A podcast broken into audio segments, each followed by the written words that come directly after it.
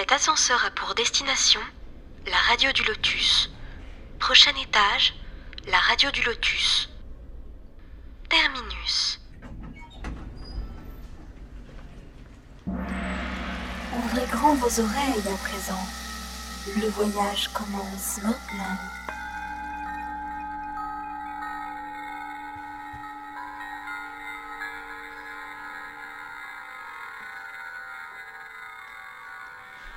Bonsoir à toutes et à tous, j'espère que vous allez bien. Mickaël avec vous sur la radio du Lotus. Ce soir, mardi, et comme tous les mardis, eh bien, notre émission euh, Spirit, voilà. Toujours avec notre ami Charles Kempf. Bonsoir Charles. Bonsoir Michael, bonsoir à tous. Bonsoir, Daniel. Et bonsoir Daniel qui est avec nous toujours. Bonsoir à toutes et à tous. Voilà, bienvenue. Alors ce soir, Caro, elle n'est pas là, elle n'est pas disponible, elle n'a pas la pêche, mais on va penser à elle. Hein. C'est pas grave, on va lui envoyer des ondes positives, c'est important. Et puis elle sera sur le chat de toute façon. Si ah oui, je lui envoie beaucoup d'énergie. Hein. Voilà, voilà, c'est super important. Euh, juste avant de commencer, je vous rappelle que vous pouvez nous retrouver bien sûr sur la page Facebook La Radio du Lotus. Si vous avez envie d'avoir les petites nouvelles de la radio, les futures émissions, eh bien n'hésitez pas à vous abonner. Vous pouvez aussi vous abonner au podcast de la radio, donc la radio du Lotus, toujours, tout attaché sur euh, Spotify, Deezer, euh, Google Podcast et toutes les plateformes. Voilà, voilà. Et puis le site, bien sûr, de la radio, www.laradiodulotus.fr. Alors, on a dernièrement euh, parlé d'Alan Kardec, hein, euh, c'est-à-dire que Charles, tu nous as euh, bien, bien, bien fait une belle biographie d'Alan Kardec en quatre, oui, c'est quatre volets, je crois que c'est ça qu'on a fait. Hein, oui, deux pour Rivail et deux pour Kardec. C'est ça, voilà, exactement. Et alors ce soir, il y a pas mal de questions d'auditeurs, enfin d'auditrices en réalité. C'est bah, bien, il y a plus d'auditrices qui posent des questions. Alors je ne sais pas pourquoi, mais bon, bah, c'est bien. Écoute, ça, les intéresse, c'est sympa. Et, euh, et puis c'est vrai que comme il y avait pas mal de références à, trouver euh, pour cette émission, bah, Charles euh, Carros s'est permis de t'envoyer les questions d'avance. C'est plus facile parce que sinon, pour chercher comme ça en direct toutes les références, c'est pas non plus évident.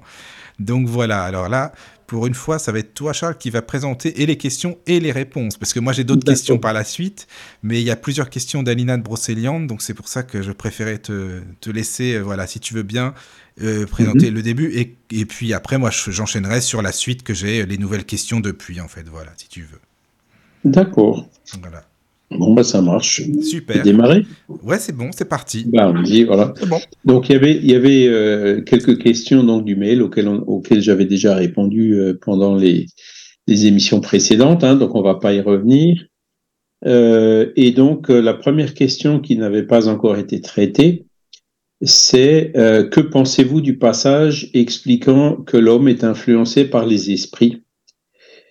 Euh, avec une remarque, cela signifierait que l'homme n'aurait pas vraiment la possibilité d'être responsable de ses choix si ceux-là ont été influencés. Alors c'est une c'est une très bonne question effectivement. Euh, donc il y a le chapitre hein, influence des esprits euh, sur sur sur sur les humains quoi. Hein. Et puis dans dans cette question là, clairement les esprits répondent euh, ils influencent sur vous euh, de façon euh, significative, hein, au point que parfois c'est même pratiquement eux qui vous dirigent. D'accord? Donc ça paraît effectivement un peu fort. Et donc la, la, la, remarque de Alina, elle est tout à fait justifiée parce qu'elle nous dit bon, ça signifierait que l'homme n'aurait pas vraiment la possibilité d'être responsable de ses choix si ceux-là ont été influencés. Alors, bon, pour répondre à la question, déjà, euh, bon, influencer, ça ne veut pas dire euh, diriger, d'accord? Euh, Celui qui ou celle qui a le dernier mot, c'est toujours encore nous, d'accord?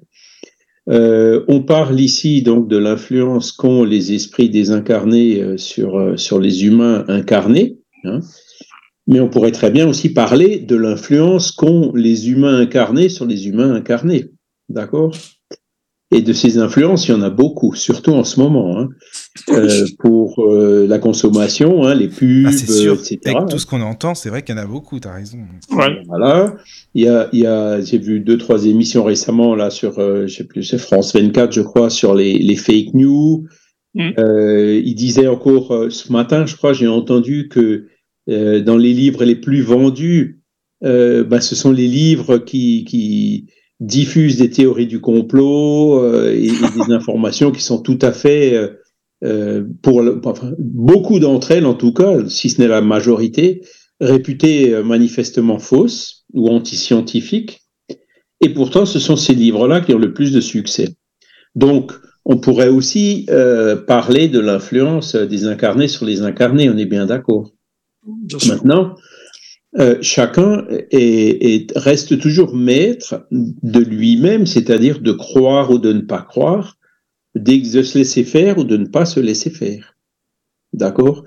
Donc, euh, supposons que euh, il y a un influenceur, hein, on parle même, c'est le mot influenceur qui est utilisé hein, dans les réseaux sociaux. Oui, oui, hein, ça.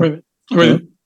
Donc, il y a un influenceur qui nous influence dans quelque chose, qui n'est, qui n'est, bon, voilà, on, finit par se laisser euh, tenter ou se laisser aller à cette influence et euh, ben, on fait une bêtise, d'accord?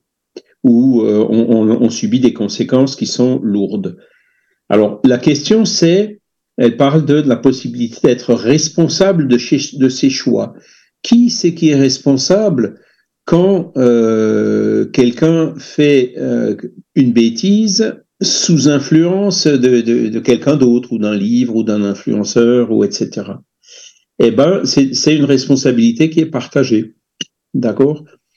Alors ça, ça ouvre euh, un grand débat parce que les influenceurs ou ceux qui, qui propagent des théories qui sont fausses ou qui, qui, qui, qui, qui ce qu'on voit beaucoup dans la politique, hein, même, même dans, dans, dans les dirigeants, quels qu'ils soient, même syndicaux, Hein, qui, qui, qui propagent des mensonges pour, euh, comment dire, euh, servir euh, des intérêts personnels qu'ils ont, soit d'être élus, soit d'être réélus, soit de d'arriver à quelque chose.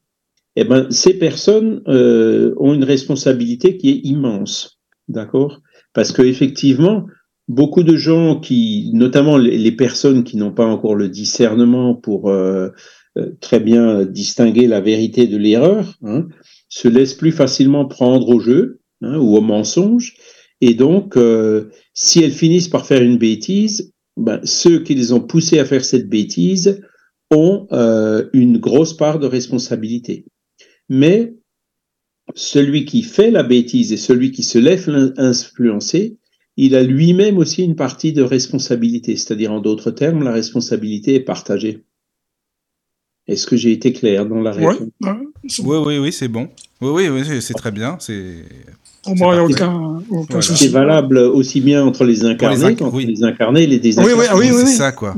C'est pareil. Quand quelqu'un va au tribunal euh, qui a un jugement, on le voit, par exemple, là, on a le, je crois que c'est les inculpas, euh, les, les, les, accusations de, de, du crime de Samuel Paty, là. Hein, vous savez, le, le prof de le, prof, oui, euh, oui, le prof qui s'est fait, euh, décapiter. fait décapiter. Ça. Et eh ben, euh, parmi les gens inculpés, vous avez ceux qui ont, comment dire, incité à la violence.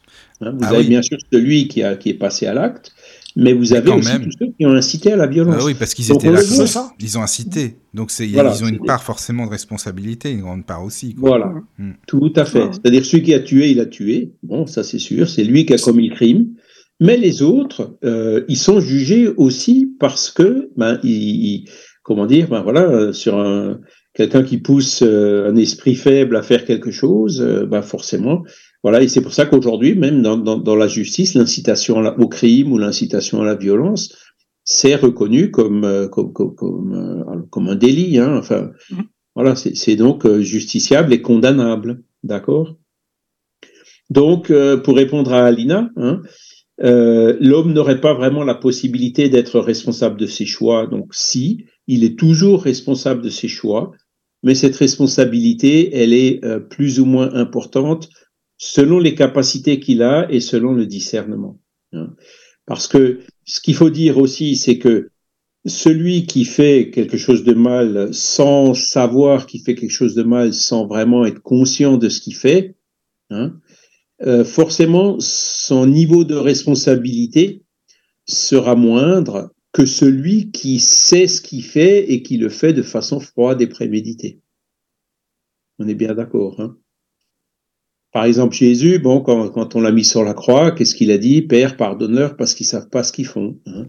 Il y a eu un mouvement de fanatisme euh, au niveau de la foule qui a fait que euh, euh, ben, les gens ont préféré que Jésus soit crucifié plutôt que Barabbas, hein, qui était voilà. Et donc voilà, c'est Jésus, il avait compris que toutes ces personnes, elles étaient justement mal influencées hein, par le sang édrin, par les leaders religieux de l'époque. Hein qui, les avaient en quelque sorte fanatisés. Euh, mais ceux qui étaient là-bas, et puis je pense que j'en faisais partie, hein, euh, de, en ont quand même subi les conséquences. Hein. Euh, c'est oups, là je crois que j'ai fait une bêtise, c'était un innocent, etc. Tôt ou tard, on se fait rattraper pour les bêtises qu'on fait, même sans vraiment le savoir. Hein. Mmh. Parce que je pense, que j'ai déjà cité cet exemple dans, les émissions avec vous. Euh, quand j'étais jeune, mon père fumait, mon oncle fumait, un, peu tout le monde fumait, un peu partout, quoi. C'était considéré comme étant bien de fumer, quoi. Hein. Mais euh, qu'est-ce qui s'est passé hein? Euh, les, gens n'étaient pas vraiment conscients des conséquences du tabac mais ils ont, même sans être conscients des conséquences, ils ont quand même attrapé le cancer, le cancer du fumeur, il y en a qui sont morts de ça, etc. Donc, même sans, et en fait, c'est comme ça qu'on apprend. Hein. c'est comme ça qu'on apprend qu'est-ce qui est euh, en harmonie avec les lois naturelles et qu'est-ce qui n'est pas en harmonie avec les lois naturelles. Hein. Si euh, on a, si le, le, comment dire, le, le fait de fumer n'avait pas occasionné des cancers, ben, on serait toujours encore euh, aujourd'hui en train de fumer sans s'en rendre compte, quoi. Mais aujourd'hui, on, a bien fait, la, science en tout cas, a bien fait le lien de cause à effet entre le tabac et certains types de cancers, et arrive même aujourd'hui à faire des calculs précis sur euh, la probabilité d'attraper un cancer en fonction euh, comment dire, des quantités, des qualités, le tabagisme actif et le tabagisme passif. D'accord Au point qu'aujourd'hui, c'est écrit noir sur blanc sur les paquets de cigarettes. Oui, en plus, ouais. C'est écrit noir sur blanc. Donc, mon oncle qui fumait dans le temps, euh, ben, il ne savait pas. Alors que ceux qui fument aujourd'hui, ils ne peuvent pas dire qu'ils ne savaient pas. D'accord? Donc, là encore, le degré de responsabilité n'est plus le même. D'accord? C'est aujourd'hui, euh, fumer alors que c'est écrit noir sur blanc sur les paquets de cigarettes que c'est dangereux, que ça nuit gravement à la santé, etc. Eh ben forcément il y aura moins de, il y aura moins ou voire pas de circonstances atténuantes euh, après coup. Voyez? Donc la responsabilité, euh, elle est partagée et elle est, celui qui fait qui, qui fait la bêtise entre guillemets, il aura toujours euh, quelque part une part de responsabilité. Sa responsabilité ne serait jamais nulle parce que effectivement, euh, elle serait nulle, par exemple, bon, ben, quand la personne euh, a, un handicap mental, qu'elle sait plus ce qu'elle fait, hein. ou alors euh, vraiment un coup de folie momentané qui fait que voilà la personne se suicide ou commet un crime. il y a quand même des cas où, la responsabilité, elle est quand même très faible, quoi. Mm. Vous voyez. Ou alors, ben les le soldat sur le champ de bataille, hein, c'est encore un autre discours, c'est encore un autre sujet. Oui, oui là c'est ça. Bon, bah, c'est un peu de la légitime défense. Euh. Ben, oui, là c'est différent, c'est sûr, c'est sûr. Voilà. Hein. donc, euh, mais, mais bon, le soldat qui, qui, qui, est cruel ou qui viole, ou alors là, là vous voyez, on a déjà franchi la ligne rouge. Ah oui, largement. C'est différent, c'est plus la même chose. D'accord? Et, et, donc. Euh, euh, c'est, toutes ces circonstances sont toujours prises en compte. Hein. On l'a vu dans la justice humaine, mais euh, dans la justice divine, qui est infaillible, bah forcément, euh, euh, tout ça c'est pris de, en compte de façon absolument rigoureuse. Voilà.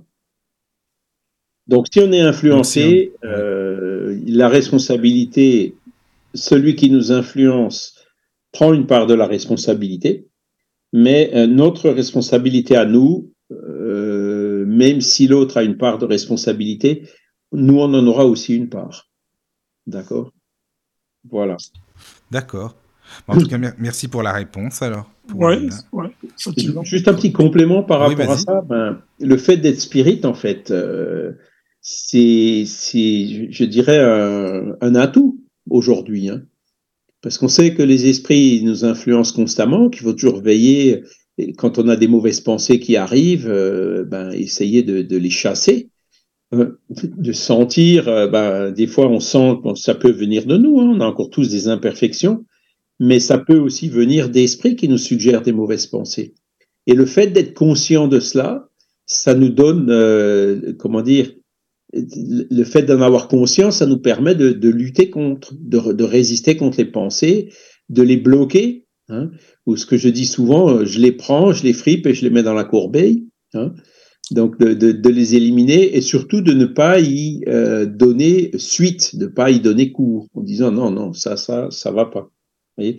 Donc euh, c'est valable pour l'influence des esprits sur nous, hein, puisque les esprits, en, en, pour ceux qui sont pas médiums, ben, on les voit pas. Hein. Euh, mais aujourd'hui, les influenceurs, les réseaux sociaux, euh, toutes ces publicités, ces manipulations de masse qu'on a, non, on voit pas non plus toujours qui c'est qui est derrière. Hein. Bien sûr. Donc, donc, vous voyez, le, le, le, problème, il est tout à fait similaire. Hein. Ce qui est valable pour l'influence des esprits sur nous, ben, c'est valable aussi pour les influences des humains et les influences occultes qui existent entre humains. Voilà, donc le spirit, il a quelque part des atouts en main pour pouvoir euh, détecter les choses et rester sur ses gardes. C'est vrai. Hein. Alors, je, je, voilà. Après, bon, moi-même, ben, j'y croyais pas trop. J'étais quand même un peu euh, il y, a, il y, a, plusieurs. Bon, ce, ce, chapitre du livre des esprits en parle, donc c'est vrai que ça, euh, on s'en rend assez facilement compte. Euh, mais euh, après, bon, quand je me disais, quand je lisais des livres comme euh, un livre de, de, de, de Divaldo, par exemple, qui s'appelle Perturbation spirituelle, ou un autre livre qui a d'ailleurs été traduit en français, qui s'appelle Chronique d'un centre spirit, je me suis toujours dit, oula, ça, ça me paraît quand même un peu exagéré, je pense pas que ça va jusque-là et tout. Eh ben, comment dire, avec des choses que j'ai vécues il y a une dizaine d'années, euh, aujourd'hui, j'ai complètement changé d'avis. Hein. Ouais, tu t'es aperçu, en fait. Euh... Tu sais que ça existe, ouais. quoi. Voilà, et je pense quoi. que c'est même encore pire que ce qui est écrit dans les Ah oui, en plus. Ah, bah, tu vois. Donc, il faut être prêt à tout. Et, et comment dire, euh, c'est là aussi où le meilleur remède, ben, c'est encore d'avoir des référentiels solides pour tout ce qui est bien, hein, le bien et le mal. Oui. Savoir détecter le mal quand il existe et puis savoir euh, hein, euh, d'avoir d'avoir ces références. Hein, donc c'est les lois morales du livre des esprits dans le dans le livre troisième. Et la, la deuxième euh, prévention, c'est eh ben de, de, regarder, de s'instruire, hein, parce que quand on voit des fois les manipulateurs, quelqu'un qui vient qui vous manipule, hein, euh, un manipulateur, ben, c'est incroyable. Hein. Vous avez euh, autour de vous des amis, et puis d'un coup, vous vous rendez compte que ces amis que vous avez déjà depuis une dizaine d'années, voire plus dans certains cas, oui. du jour au lendemain, euh, sont complètement euh, tombés dans, dans, dans, sous l'influence du manipulateur et oui, sont euh, complètement contre vous. Ah bah oui, il y en a, ouais. ça. Ouais, c'est vrai. C'est vrai. Ouais, Je me demande, mais, Ah punaise, mais comment ils font? Comment ils font pour, euh, pour vrai. euh, faire que des gens comme ça font un, un virage à 380 Alors que c'était des amis, euh, soi-disant, à fond avant, enfin un maximum. Ouais, Voilà, c'est en vrai, c'est quelques vrai. jours, en quelques semaines, quoi. Ça Oh, oui, c'est sûr, ça. relativement C'est ça. Et, et ben, il existe des livres qui ont été écrits sur le sujet par des, par des, des, des gens qui sont spécialisés, hein, des psychologues, des psychiatres, psychologue, oui, oui, Ah oui, et oui. qui expliquent très bien comment ils font. Voilà. Et, Ah Et oui. Des moi, comme- bien traités. Ouais, ouais, ouais. voilà, comme je, je m'étais un peu fait avoir, euh, je m'étais fait avoir avec ce genre de choses. D'accord. Et ben, aujourd'hui, je sais comment ils font. Enfin, euh, je sais, moi, je connais certaines des techniques qu'ils utilisent. C'est ça. Et donc, euh, dès que j'en sens une quelque part, paf, il y a tout de suite le drapeau rouge qui se soulève. Ouais, ouais, ouais. Hein Euh, on regarde la personne assez comme ça dans les aussi. yeux, en, en lui disant comme ça en face, mais où- où- tu veux m'emmener où là Hein T'es- c'est- Ouais. c'est- tu, tu veux faire c'est quoi là Qu'est-ce que tu es en train de faire Et alors le manipulateur, quand il est démasqué, euh, sa réaction en général, elle est assez, euh, euh, comment dire, violente. Oui, Ah, c'est ça. violent, oui. Et donc ça trompe pas quoi. Mhm. Mais Moi, je suis un peu comme toi, tu vois. Le Je suis un fait peu de comme toi. savoir et de Ouais, s'instruire, ça permet de se protéger. Je le sens venir, hein. je, je le sens comme. Voilà, de pas C'est tomber plus fort que moi, ouais, ouais, piège, quoi. Parce que ces choses-là, je- moi je m'étais dit, mais non, mais c'est machiavélique, euh, tout ça c'est de la fiction, c'est de l'imagination de, de romancier, de je sais pas quoi. Mais non, non, non, non, non. voilà. Donc euh, c'est comme tout, hein, euh, pour savoir si une information, avant de croire quoi que ce soit, hein, il faut euh, le mettre en attente et vérifier, le passer au filtre socratique, hein, vous vous rappelez? Est-ce que c'est vrai? Ah, le filtre, ouais. Est-ce que c'est vrai Est-ce que c'est bon? Et est-ce que c'est opportun pour le moment quoi? Est-ce que c'est vrai? Bon ben, il faut des fois c'est pas toujours évident à savoir. Il faut faire des recherches, faut essayer de se renseigner. euh, voilà, Ben, on finit toujours par arriver à trouver euh, si c'est vrai ou pas, ou si ça a des probabilités d'être vrai ou plutôt des probabilités d'être faux. Après, le si c'est bon ou pas, ben pareil, il faut qu'on ait un référentiel, hein, genre euh, les lois morales euh, du, du livre troisième du livre des esprits, ou alors euh, l'évangile pour ceux qui sont chrétiens, ou, ou d'autres, euh, le, le, le Coran pour euh, les musulmans, hein, d'avoir des référentiels sur ces lois morales. Et puis euh, ensuite, est-ce que c'est opportun pour le moment? Est-ce que qu'est-ce qu'ils cherchent à faire en me disant ça maintenant hein? Euh, ben, c'est toujours des questions donc qui nous aident euh, comment dire, à, à- à accepter ou ne pas accepter euh, une influence qu'on subit. D'accord? Donc ça demande une gymnastique d'esprit permanente. hein. Ah oui, oui. Donc au début, c'est parfois un peu, les gens disent ouais, mais t'es un sceptique, euh, hein, parce que parce que après ils, ont des discours parfois qui trompent. Hein, c'est genre oui, mais Jésus l'a bien dit, heureux ceux qui ont cru sans avoir vu. Hein. Euh, oui, certes. Ils trouvent toujours des, des, des, des références euh, Hein adéquates qui pourraient correspondre alors que ça Voilà, pas. voilà, pour, pour, pour nous pousser à gober les choses, quoi. Tout à fait. Faut pas être naïf, faut, faut pas non plus être euh, incrédule systématique. Il faut trouver le juste milieu, quoi. Mm. Hein, voilà.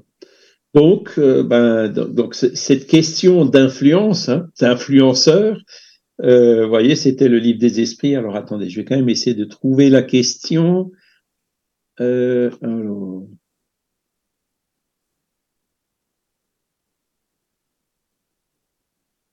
C'est la question 459. D'accord Influence occulte des esprits sur nos pensées et nos actions. Les esprits influent-ils sur nos pensées et sur nos actions? Réponse Sous ce rapport, leur influence est plus grande que vous ne croyez, car bien souvent, ce sont eux qui vous dirigent. Sous-entendu, bien sûr, si on se laisse faire. Bien sûr. Hein, si on se laisse faire, ben, c'est vrai parce qu'on que devient une marionnette. hein. Si on se dit ça comme Ah, ça, si, eux qui. si, oui, si on gobe, comme on dit euh, vulgairement, quand on gobe les, facilement les choses, c'est sûr. Voilà. Voilà. Donc euh, voilà pour la réponse et, D'accord. et Bon, bah, bon, merci. c'est- c'est- Merci. c'était peut-être un peu long, hein, je suis désolé, mais Non, non, t'inquiète pas. euh, Tu sais, c'est un sujet qui est vraiment vraiment d'actualité. Justement. Non, non, je Voilà. pense que c'est- c'était à développer, euh, Charles, franchement. c'est Voilà. bien. Et puis, merci à Lita pour la, Bah oui, pour la. Bah, la de toute façon, question. Alina, bah, attends, c'est pas fini. C'est pas hein, fini, Oui, oui, non, je me doute. je me elle a lu les bouquins de Kardec, euh, elle a fait vraiment, euh, elle a lu à fond, Mhm. hein, puis elle a écouté les émissions Ah, c'est de bien. Charles, donc ça, ça l'intéresse tout ça. Voilà. Après, la question suivante, c'est une question que, que, que moi-même j'ai posée à, à un de mes guides spirituels incarnés, hein, euh, entre guillemets, euh, quand j'étais plus jeune. hein. Elle- elle- la question c'est, euh, pourriez-vous parler du passage qui explique les différents niveaux des différentes planètes qui nous entourent?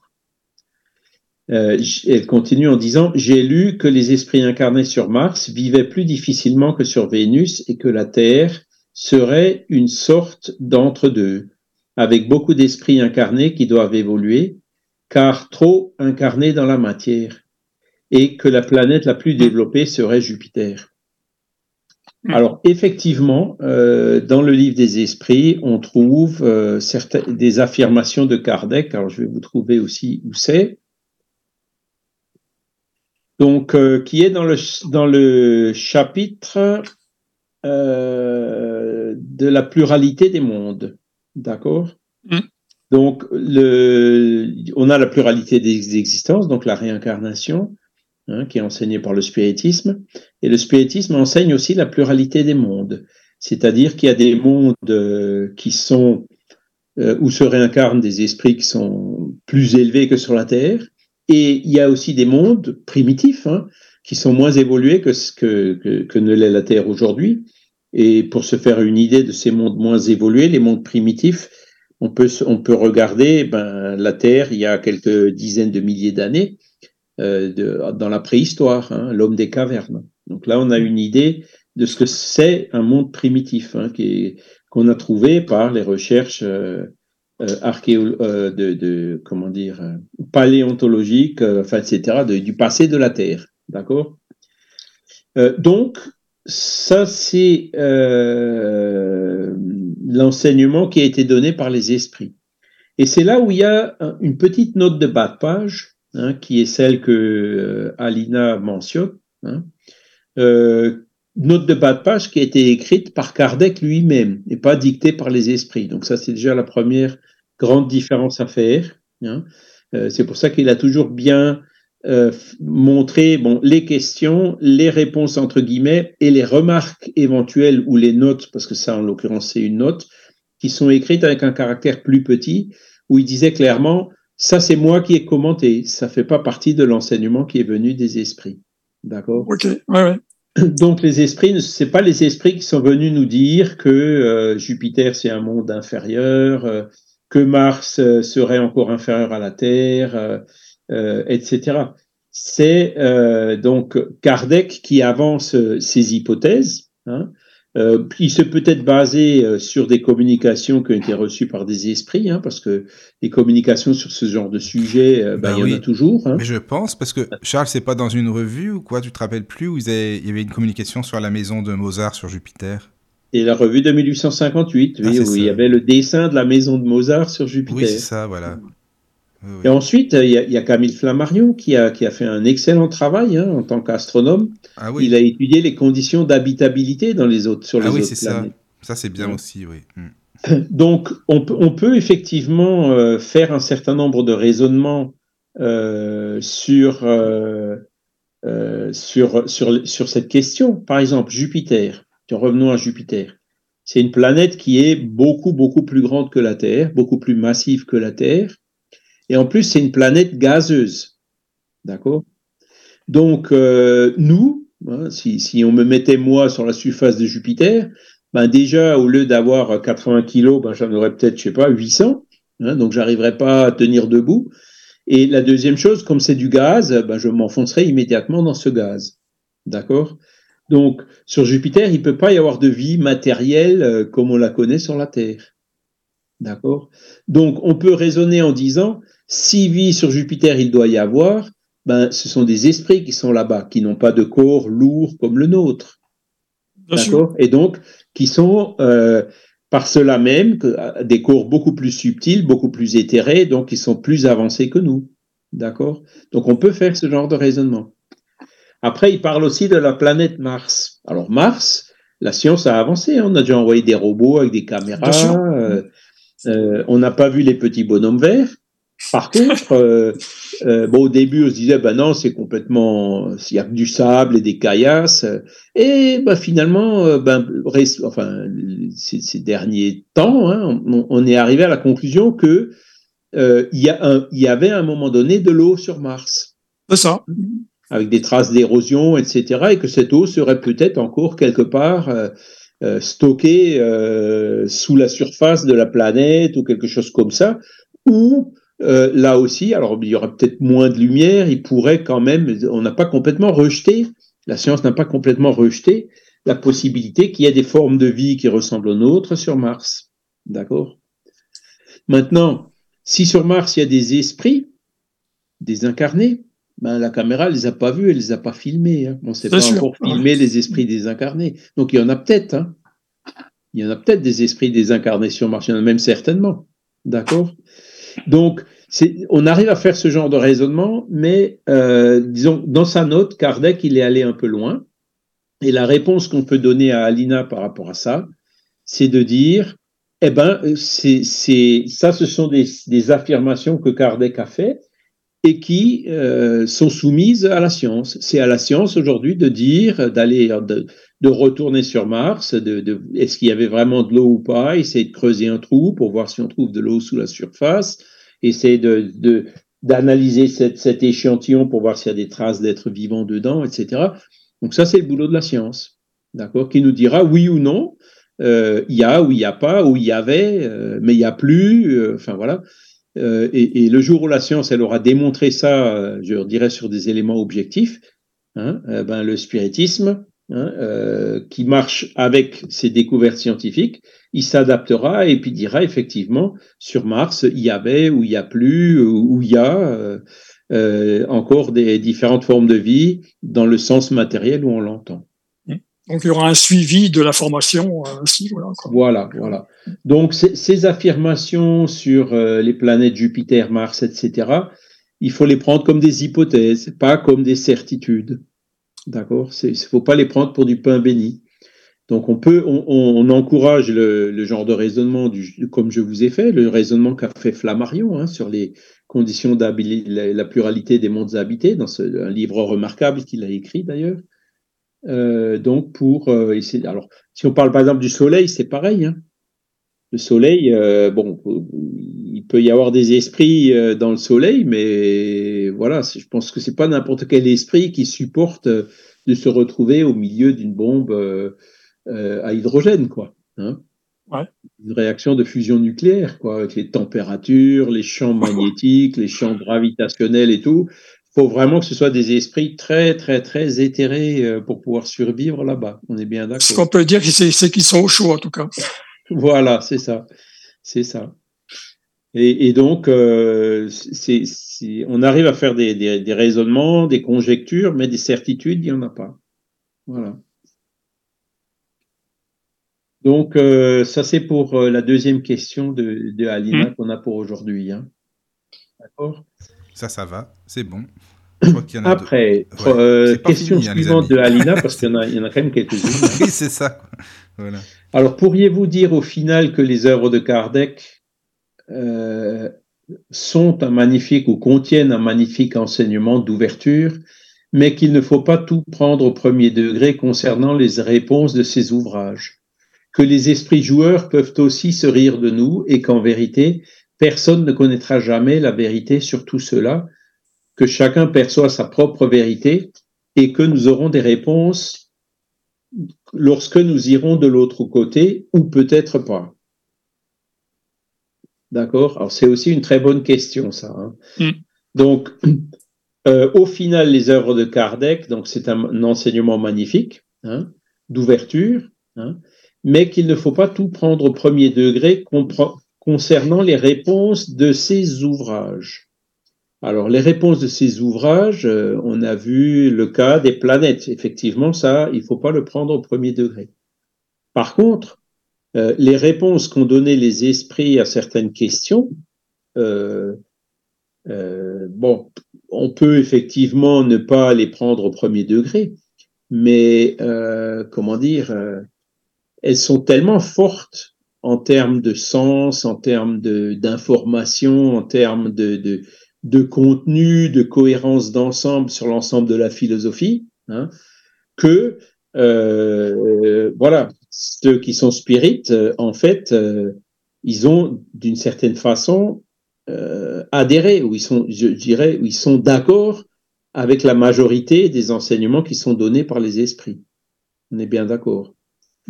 Euh, maintenant, euh, le, le, le, premier bémol par rapport à ça, c'est Kardec, qui a clairement écrit dans le premier chapitre de la Genèse, hein, qui s'appelle Caractère de la révélation spirit, ce que je viens déjà de citer un petit peu, c'est-à-dire que le spiritisme a un, caractère progressif.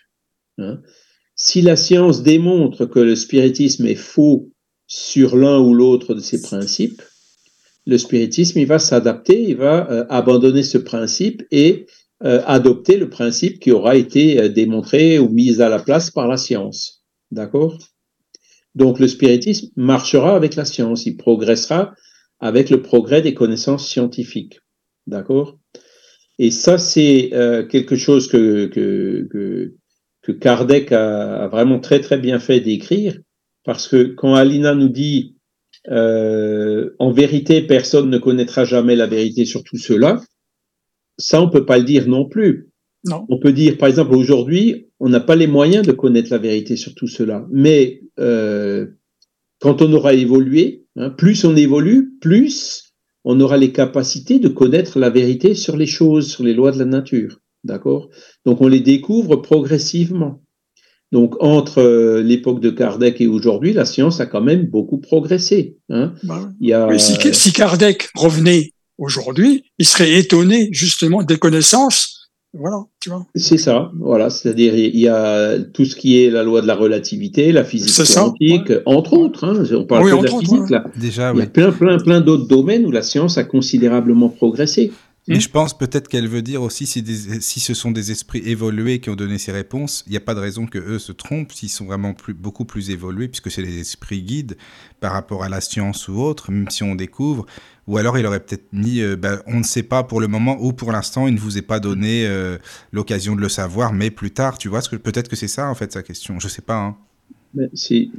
En fait, tu as, tu as là partiellement aussi répondu à la question, euh, Michael, parce que euh, les esprits qui sont très évolués, qui sont venus, certains sont venus se communiquer et donner des réponses dans, le livre des esprits, par exemple. Ben, eux, ils ont plusieurs siècles, voire millénaires d'avance sur nous en termes de connaissances. Bien sûr. Donc, le problème qu'ils ont, c'est de dire, mais punaise, comment je vais leur expliquer ça? Ils n'ont pas encore les concepts, ils n'ont pas encore les outils, ils n'ont pas encore les mots, ils n'ont pas encore la, les capacités de pouvoir comprendre les choses. Donc ils sont venus dire les choses de façon euh, simple et accessible à nous. D'accord? Tout comme, Jésus, il y a 2000 ans, il utilisait des paraboles, il, il utilisait un langage euh, qui était celui d'il y a 2000 ans, parce que il y a 2000 ans, il n'aurait pas pu dire non, parce que vous avez une âme, que cette âme a un père esprit, que quand vous vous désincarnez, euh, vous, allez vous réincarner, etc. Il n'aurait pas pu parler comme ça aux, aux, aux humains d'il y a 2000 ans, parce qu'ils n'auraient pas eu les moyens de comprendre. Aujourd'hui, les esprits sont revenus et ils nous ont dit, ils ont utilisé les mots que je viens d'utiliser, c'est-à-dire ils sont allés beaucoup plus loin. Mais euh, dans, dans, plus on avancera dans l'avenir, plus euh, euh, ces concepts en fait seront affinés, seront, ils rentreront plus dans le détail au fur et à mesure qu'on aura les moyens de le comprendre. C'est comme si que, que l'on voulait expliquer des choses actuelles à l'époque de, de Kardec ils ne peuvent pas comprendre de, c'est ça, de ce qui se fait actuellement. Et c'est pour ça que, euh, voilà, dans certaines explications de Kardec, quand il parle des fluides, hein, mais la question de fluide, c'est, un ah exemple. Parce qu'aujourd'hui, un fluide, c'est quoi? Ben, C'est les liquides ou les gaz qui sont fluides. Hein, mécanique des fluides, etc. Mécanique, à l'époque, on ne savait pas ce que c'était que l'électricité. On ne savait pas que c'était des électrons libres dans des matériaux conducteurs qui, en se déplaçant, euh, créait le courant électrique. On ne savait pas ça. Hein Donc, les, les, les, effets de l'électricité ou les effets du magnétisme, euh, la science les attribuait au fluide électrique ou au fluide magnétique. Donc, c'était fluide dans le sens agent. Hein euh, Aujourd'hui, on a, on, même on n'utilise même plus cette notion de fluide ou d'agent. On sait que ce sont des champs électriques ou des champs magnétiques qui créait, euh, hein, c'est il y a Maxwell qui est passé par là. Maxwell, hein, bien sûr. Voilà. Et puis donc euh, aujourd'hui on comprend, mais à l'époque ils comprenaient pas. C'est pour ça qu'ils parlaient de fluide. Et ce mot fluide, ben euh, aujourd'hui on a, comment dire, les, les, moi la première fois que je l'ai lu, je dis mais qu'est-ce que c'est hein, Et, et quand j'ai compris euh, en, en contextualisant ce mot fluide, c'est là où j'ai compris en fait ce qu'il voulait dire. Voilà donc les, fluides euh, au niveau de l'esprit ou du père-esprit, euh, ben, et c'est ce que d'ailleurs fait Chico Xavier dans le livre qui s'appelle Mécanisme de la médiumnité. Je ne sais pas si vous l'avez, j'en ai déjà parlé de celui-là. Euh, non, non. il fait beaucoup d'analogies entre la loi des affinités, par exemple, et puis les, les résonances entre, entre circuits, n'est-ce pas, euh, Daniel? Ah oui, tout à fait. On connaît bien, et, et on dit les longueurs d'onde, voilà. circuit accordé, euh, longueur d'onde. Les circuits accordés, les résonances. Résonances, etc. Donc, il fait plein de parallèles comme ça, hein, en, donc entre les fluides qui, que, que, dont Kardec parlait euh, dans le monde spirituel, hein, pour décrire ce qui se passe. Il y a un chapitre sur les fluides euh, dans la Genèse. Hein, euh, juste avant celui où il explique les miracles de Jésus, hein, c'est ce dont j'avais parlé aussi dans une émission précédente. Et, et, donc, il les compare avec bah, l'électromagnétisme, hein, qui, qui, qui, en fait est une excellente euh, analogie. Quoi. Hein, voilà. Mais il y a beaucoup de choses comme ça que j'ai remarqué. Euh, ça me fait comprendre beaucoup de choses, le fait de connaître un petit peu, tu vois, tout ce milieu radioélectrique. Euh, c'est vrai, c'est vrai. Hein, on parle de fréquence. On parle de fréquence, de, de, de vibratoire, de filtre, de, etc. Tu te rends, Il y a plein, voilà. C'est pour, pour, ça que pour moi, c'est parlant tout ça, tu vois. Donc, ben, euh... Ce livre, Mécanisme de la médiumnité, je pense, je ne sais pas s'il a déjà été lu, Michael, faudra regarder, mais je suis sûr que non, Daniel, il l'apprécierait. Il n'a pas été lu. Celui-là, non, c'est sûr. C'est dommage. Mais non, ça serait mais... bien. Voilà. Ah oui, bah, s'il y a des volontaires, hein, allez. Voilà. Et il n'est pas très épais, hein, il n'est pas très épais. En plus, donc, oui. Euh... oui. non, mais attends, on l'a, on l'a, il est quand même quelque part dans une bibliothèque quelque part. Hein, donc, euh... Oui, on, on l'a, on l'a imprimé, puis euh, on le trouve aussi en PDF. Euh, enfin, bah, J'irai faire un tour là sur. Ça t'arrange pas, mais voilà. Mmh. oui, non, enfin, trouver quelque chose, je me débrouille. Enfin, je, je me débrouille. Au niveau des, mmh. des malvoyants, on doit pouvoir mmh. trouver une solution avec mes routines, là, j'arrive quand même à faire lire par synthèse, euh, quand même, mmh, selon comment il se présente, tu vois, le PDF. Euh, je me débrouille. Alors, donc, euh, quand, quand, Alina nous dit personne ne connaîtra jamais la vérité sur tout cela, si on la connaîtra, quand on, quand on peut-être dès notre retour dans le monde spirituel, quand on aura une vision plus large, hein, avec les yeux, avec les perceptions de l'esprit, ou, alors, ben, quand, on, quand on évoluera un peu plus, c'est là où on arrivera, plus on évolue, plus on connaît la vérité sur les choses. D'accord? Sachant que euh, la vérité sur toute chose, ben, c'est que Dieu. D'accord? Ensuite, Alina nous dit que chacun perçoit sa propre vérité. Hein alors ça, chacun perçoit sa propre vérité. En quelque sorte, c'est vrai. Chacun a euh, ses vérités d'accord, ou perçoit sa propre vérité. Mmh. Mais est-ce que cette vérité, euh, au niveau d'un individu, cette vérité subjective, entre guillemets, euh, correspond toujours à la vérité euh, objective ou dans l'absolu? Oui, c'est là le problème. Clairement, non. Hein. Il y a beaucoup de choses qu'on considère vraies à un instant T, et puis, euh, ben, après qu'on a pris un peu plus de recul, ou qu'on a réussi à évoluer ou à apprendre plus de choses, on se rend compte que ce qu'on considérait comme une vérité à un moment donné ne l'était pas. D'accord? Donc ça, il faut aussi avoir euh, l'humilité de le reconnaître. Hein. C'est ce qu'on pense être vrai, eh ben c'est pas toujours vrai, parce que notre perception de la vérité, forcément, il est limité à notre faculté de compréhension mmh. et d'analyse. Hein. D'accord? Donc chacun perçoit sa propre vérité, c'est vrai, mais euh, cette propre vérité de chacun n'est pas toujours la vérité euh, absolue ou objective. D'accord? Parce que la vérité, en fait, il n'y en a qu'une. La vérité absolue, obje objective, il n'y en a qu'une. D'accord? C'est. Hein, alors, c'est. Il y a des images qui montrent, par exemple, quelqu'un qui tient un cylindre dans la main. D'accord? Donc, s'il si, tient le cylindre, alors je ne sais pas si pour vous c'est parlant ce que je suis en train de dire, mais s'il tient le, si vous voyez le cylindre de profil, vous allez voir un rond. Si, si vous voyez le, le, le, cylindre perpendiculairement à cet axe-là, vous allez voir un rectangle. C'est juste ça. Donc il y en a un qui va dire le cylindre, enfin l'objet c'est un rectangle, l'autre il va dire c'est un rond. Tout à fait. Et tous les deux, on le présente. Hein, mais c'est parce qu'ils ont une c'est parce qu'ils ont une perception limitée de la vérité de l'objet. Ils la voient que dans deux dimensions, alors que quand on la voit dans trois dimensions, on voit bien que c'est un cylindre. Voilà. Euh, donc donc c'est ça qu'on peut qu'on peut dire. Euh, c'est là où il faut rester humble hein, en disant euh et même l'épistémologie, hein, les la science de la science hein, euh, utilise un critère qu'on appelle le critère de falsifiabilité, qui dit qu'une loi scientifique n'est vraie que jusqu'au moment où quelqu'un démontre qu'elle est fausse. Ouais. Hein, c'est dur, mais c'est comme ça. Et c'est comme ça que fonctionne la science. D'accord?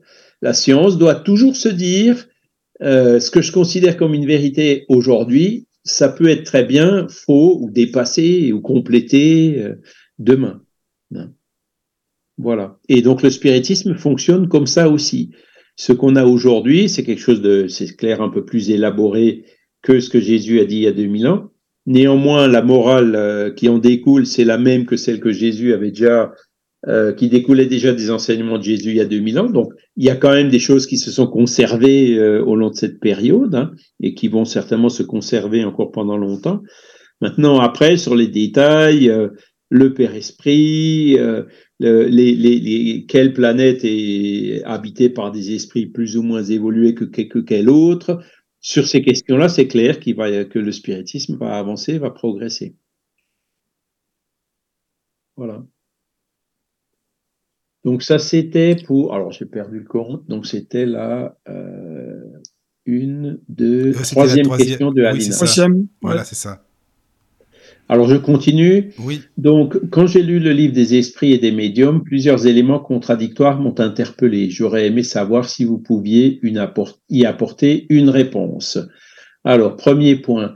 Dans le livre des esprits, page 550, question 308, autour de la pensée et de la communication. La réponse indique que ce sont les pensées qui attirent l'esprit du défunt la pensée, mais également certains objets qui leur appartenaient. Alors, question 308. euh, juste le temps. T'as vu, Charles? Ça, c'est du, c'est du pré- la précision. Page temps, question temps. Bah, Ah oui, ah oui, ça. ça, ah oui, euh, voit- Heureusement qu'elle met, heureusement qu'elle met euh, la question, parce que la page. euh, Oui, oui, oui. Oui, c'est pas forcément- oui, oui. ça- Mais ça- la c'est question, c'est, bien. Non, mais c'est bien parce que c'est précis et puis au moins, voilà. Le plus important, c'est le numéro de la question. Oh. effectivement. Alors, attendez que je vais essayer de revenir. Question 308, autour de la pensée. Alors, c'est, celle-là, j'avais regardé vite fait. Ça ne doit pas être la bonne, parce que la question 308, c'est l'esprit se souvient-il de toutes les existences qui ont précédé Ah oui, la dernière qu'il vient de quitter? Ah Donc, oui. elle n'est pas tout à fait euh, liée à, ce- à- à- à la question. En face. Son passé se déroule devant lui comme les étapes qu'a parcouru le voyageur, mais nous l'avons dit, il ne se souvient pas d'une manière absolue de tous les, de tous les actes. Il s'en souvient en raison de l'influence qu'ils ont sur son état présent. Quant aux premières existences, celles qu'on peut regarder comme l'enfance de l'esprit, elles se perdent dans le vague et disparaissent dans la nuit de l'oubli. Voilà. Donc, euh, voilà, ce qui est important pour l'esprit, c'est euh, son niveau d'évolution actuel. Mhm. Alors, revenons à la question de, Oui, la question. alors, la réponse indique, alors, qu'est-ce qui attire l'esprit d'un défunt hein? Euh, Donc, euh, c'est peut-être dans, dans les questions, on parle des prières. hein? donc, c'est la pensée qui attire euh, euh, l'esprit du défunt, mais également certains objets qui leur ont appartenu ou qui leur, qui leur, qui leur a- ont appartenu, qui leur appartenaient. D'accord? Alors, ça dépend de l'évolution de l'esprit du défunt. Hein, Si c'était un esprit qui était très attaché aux choses matérielles, effectivement, ce sera plutôt les objets matériels euh, qui les attireront que euh, les pensées. D'accord? Si c'est un esprit qui est plus évolué, ben, c'est l'inverse. hein. Les choses matérielles, euh, il n'en aura plus rien à faire. Et donc, ce qui compte pour lui, ce sera essentiellement la pensée. D'accord? Alors, elle continue en disant, si c'est la pensée, cela signifie que tout le monde pourrait communiquer à différents niveaux avec l'autre monde. Si nous avons effectivement un plein pouvoir potentiel. D'ailleurs, tout au long du livre des esprits, on a la sensation qu'ils sont partout, les esprits sont partout, hein, et que l'on peut aisément communiquer avec eux. Donc, euh, effectivement, des esprits, il y en a partout. hein, il y en a autour de nous. Hein, ils influencent beaucoup plus sur nos pensées et nos actes, comme on l'a vu tout à l'heure. D'accord? Euh, Et est-ce qu'on peut communiquer avec les esprits? Oui, il n'y a pas besoin d'être médium. euh, communiquer, c'est-à-dire parler aux esprits, hein, oui, on peut leur parler.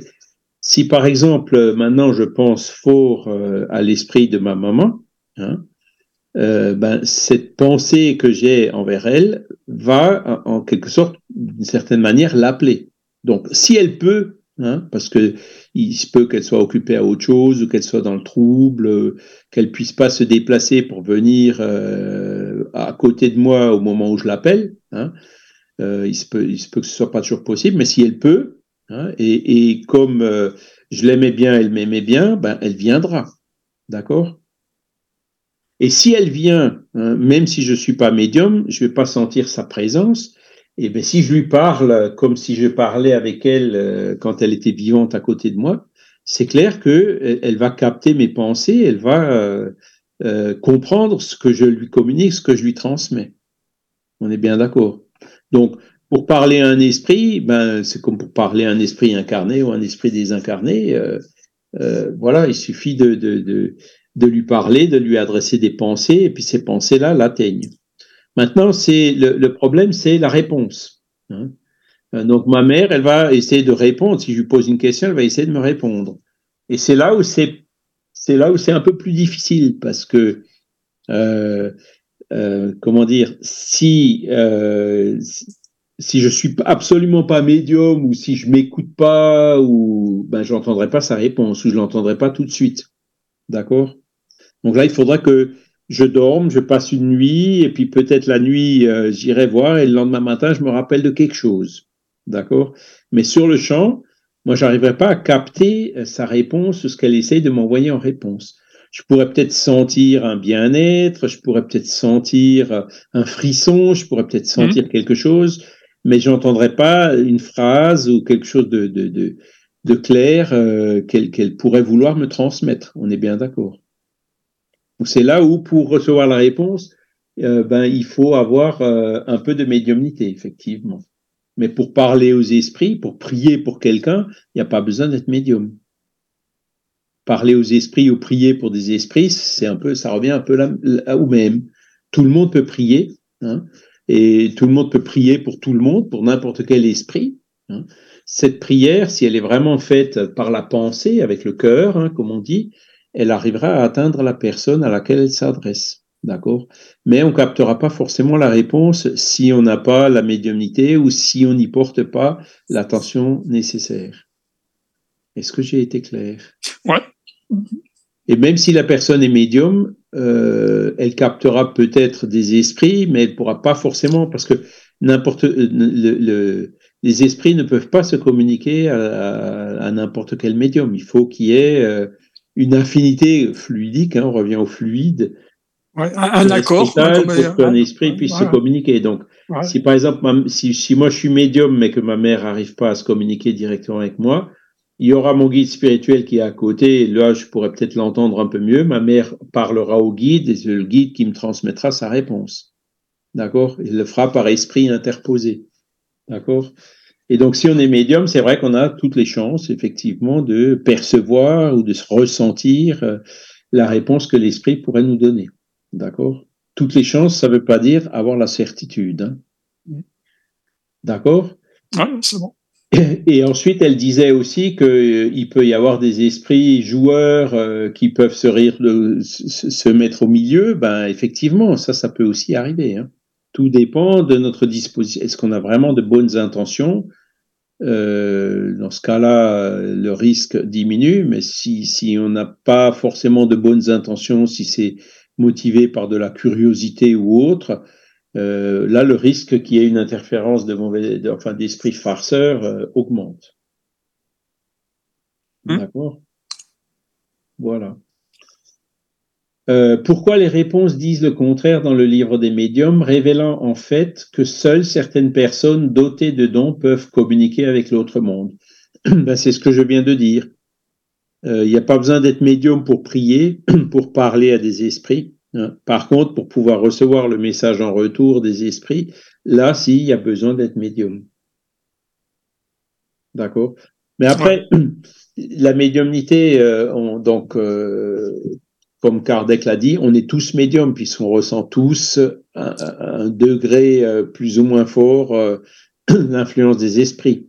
Sentir une présence, l'intuition, l'inspiration, la voix de la ce, conscience. Tous ces ressentis, euh, ouais, effectivement. Voilà, ça, ce sont des formes, euh, je dirais, très courantes de la médiumnité que euh, pratiquement tout le monde a, d'accord? Alors, euh, ça, ça euh, le mot médium, on l'utilise plutôt pour les personnes qui ont la faculté de façon un peu plus patente, hein, de façon un peu plus objective, d'accord? Et donc, euh, euh, on, on, ce ressenti, le, le, fait de sentir un bien-être, par moment, il y a des moments où on se sent bien, on ne sait pas trop pourquoi. Eh ben, on peut être sûr que c'est un guide spirituel ou un esprit familier qui est à côté de nous, puis qui, qui veille sur nous, qui, nous, qui vient nous donner un petit coup de pouce ou quelque chose comme ça, quoi. Ou quand il y a une bonne idée ou, on, a un doute sur quelque chose et puis d'un coup, paf, la lumière se fait. Hein, euh, ben, il y en a qui disent ah ben ça y est, je suis génial, j'ai trouvé la réponse. Et les autres, les spirites entre autres, disent plutôt oh je remercie du fond du cœur l'esprit qui m'a inspiré la résolution de ce problème. D'accord?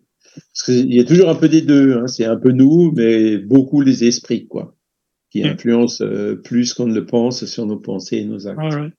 Voilà. J'espère que je suis clair aussi pour Alina, hein, si elle peut me Oui, oui j'essaie de. Si, elle a, si je suis pas clair, euh, si... elle a encore des doutes. Voilà, c'est ça. Euh, elle n'hésite pas, à, hein. poser des questions. Mm, voilà, c'est ça, quoi. Alors, elle me dit un petit exemple avec le passage du livre des médiums qui est contradictoire à celui des esprits. Celui pour celui euh, dont la médiumnité est nulle, leur présence est sans résultat. Donc, euh, c'est l'item numéro 61. On est dans le chapitre, dans la seconde partie des manifestations spirites, chapitre 2, manifestations physiques, table tournante. Donc, qui nous dit, euh, pour la production du phénomène, l'intervention d'une ou plusieurs médiums doués d'une aptitude spéciale et qu'on désigne sous le nom de médium à effet physique, hein, pour faire tourner une table, est nécessaire.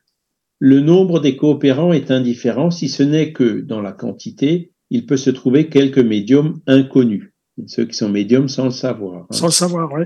Quant à ceux dont la médiumnité est nulle, leur présence est sans résultat et même plus nuisible qu'utile par la disposition d'esprit qu'ils y apportent souvent. Donc ceux qui n'ont absolument aucune médiumnité à effet physique ben, euh, quand ils viennent à une séance où on essaie de faire tourner les tables, c'est pas eux qui vont aider à ce que la table tourne. Par contre, ils peuvent même euh, faire l'effet inverse, c'est-à-dire ils peuvent euh, empêcher, hein, parce que s'ils ont là encore des, sentiments de doute, de, curiosité, s'ils sont pas mm-hmm. animés par de bons sentiments, forcément euh, l'ambiance du lieu, hein, du milieu, va, va, va euh, en subir les conséquences. Et donc l'esprit qui, à la limite, pourrait faire euh, tourner les tables grâce à un ou l'autre médium qui, qui est là, pourra peut-être ne pas le faire à cause des dispositions contraires de cette personne qui est là, même sans médiumnité. Est-ce que j'ai été clair? Mmh. Voilà. Donc s'il y va, euh, de, de, je dirais, euh, avec des intentions sérieuses, hein, donc il n'empêchera pas le phénomène de se produire, mais il n'aidera pas non plus à ce qu'il se produise, parce qu'il n'a pas la médiumnité à effet physique pour produire le phénomène. D'accord? Mm. Donc ça c'est le, le paragraphe, hein, celui dont la médiumnité est nulle, leur présence est sans résultat. Voilà. Donc euh, c'est effectivement ça, pour faire bouger une table. D'accord et donc Alina qui dit, il arrive à des hommes incarnés de n'avoir aucune médiumnité, aucune sensation, même infime, c'est surprenant. Donc euh, c'est la réponse que je viens de donner. Hein. Oui. C'est la voix de la conscience, l'intuition, l'inspiration, les, frissons, un ressenti. Euh, presque tout le monde a ça. Hein. C'est pour ça qu'on dit que pratiquement tout le monde est médium. Mais d'accord. Oui, parce que c'est vrai que ça pouvait paraître comme ça euh, bah, contradictoire avec le livre des esprits, c'est ça en fait. Mais, mais là, ça parle de médium physique et, table tournante, c'est ça en fin de compte. C'est ça, voilà, la, le, la médiumité nulle, effectivement. Mais euh, donc, euh, comment dire, la médiumnité est nulle. Quand ils disent médiumité est nulle, c'est à effet physique. Ouais, d'accord. Un médium qui, qui n'est pas capable de, de euh, mettre à la disposition des esprits de l'ectoplasme qui permet. Euh, vous voyez, ectoplasme, Kardec il n'utilisait pas ce mot, c'est venu qu'après. Hein. Donc c'est là où on voit que le spiritisme a un peu progressé sur certains sujets. Hein. Donc le médium qui n'arrive, qui, qui, qui ne, qui a pas du tout d'aptitude à effet physique, euh, ben il pourra pas aider au phénomène à effet physique, ça c'est clair. Mais cette personne pourra avoir des intuitions, pourra sentir des présences, elle pourra avoir d'autres formes de médiumnité. D'accord? Donc, euh, après, toujours un peu sur le même sujet, Alina nous écrit, quand on lit le livre des médiums, on a la sensation que ce sont des personnes hautement plus extraordinaires que la majorité des gens, parce qu'ils auraient choisi une incarnation qui leur permette de le faire. Si c'est le cas, cela signifierait que beaucoup d'entre nous ne peuvent pas les développer car nous n'avons pas choisi dans cette incarnation ce développement d'évolution. Ce qui reviendrait à dire qu'il existe des élus chez les hommes et que ces élus sont des médiums. Alors, euh, là, je, pareil, je mets un bémol dans la réponse. Euh, les médiums, ce ne sont pas des personnes hautement plus extraordinaires que la moitié des gens, hein. que la majorité des gens, pardon. Euh, on trouve d'autres définitions d'un médium, par exemple dans Chico Xavier, qui dit que euh, les médiums, c'est ceux qui ont beaucoup de dettes du passé à racheter. Donc, euh, ils sont pas plus extraordinaires et pas privilégiés du tout. Hein. parce que le médium, lui, ben, il va capter les esprits plus facilement que celui qui est pas médium. D'accord? Qu'est-ce qu'il va capter comme esprit? Il va capter des bons, il va capter des moins bons. On est bien d'accord. Hein? Donc, euh, si ses pensées euh, ne sont pas bonnes, euh, s'il se laisse aller, s'il fait pas attention à lui, il va capter des mauvais, évidemment. Mmh. D'accord? Donc, il se sentira tout de suite dans sa peau quand il fera pas attention à ses pensées. D'accord?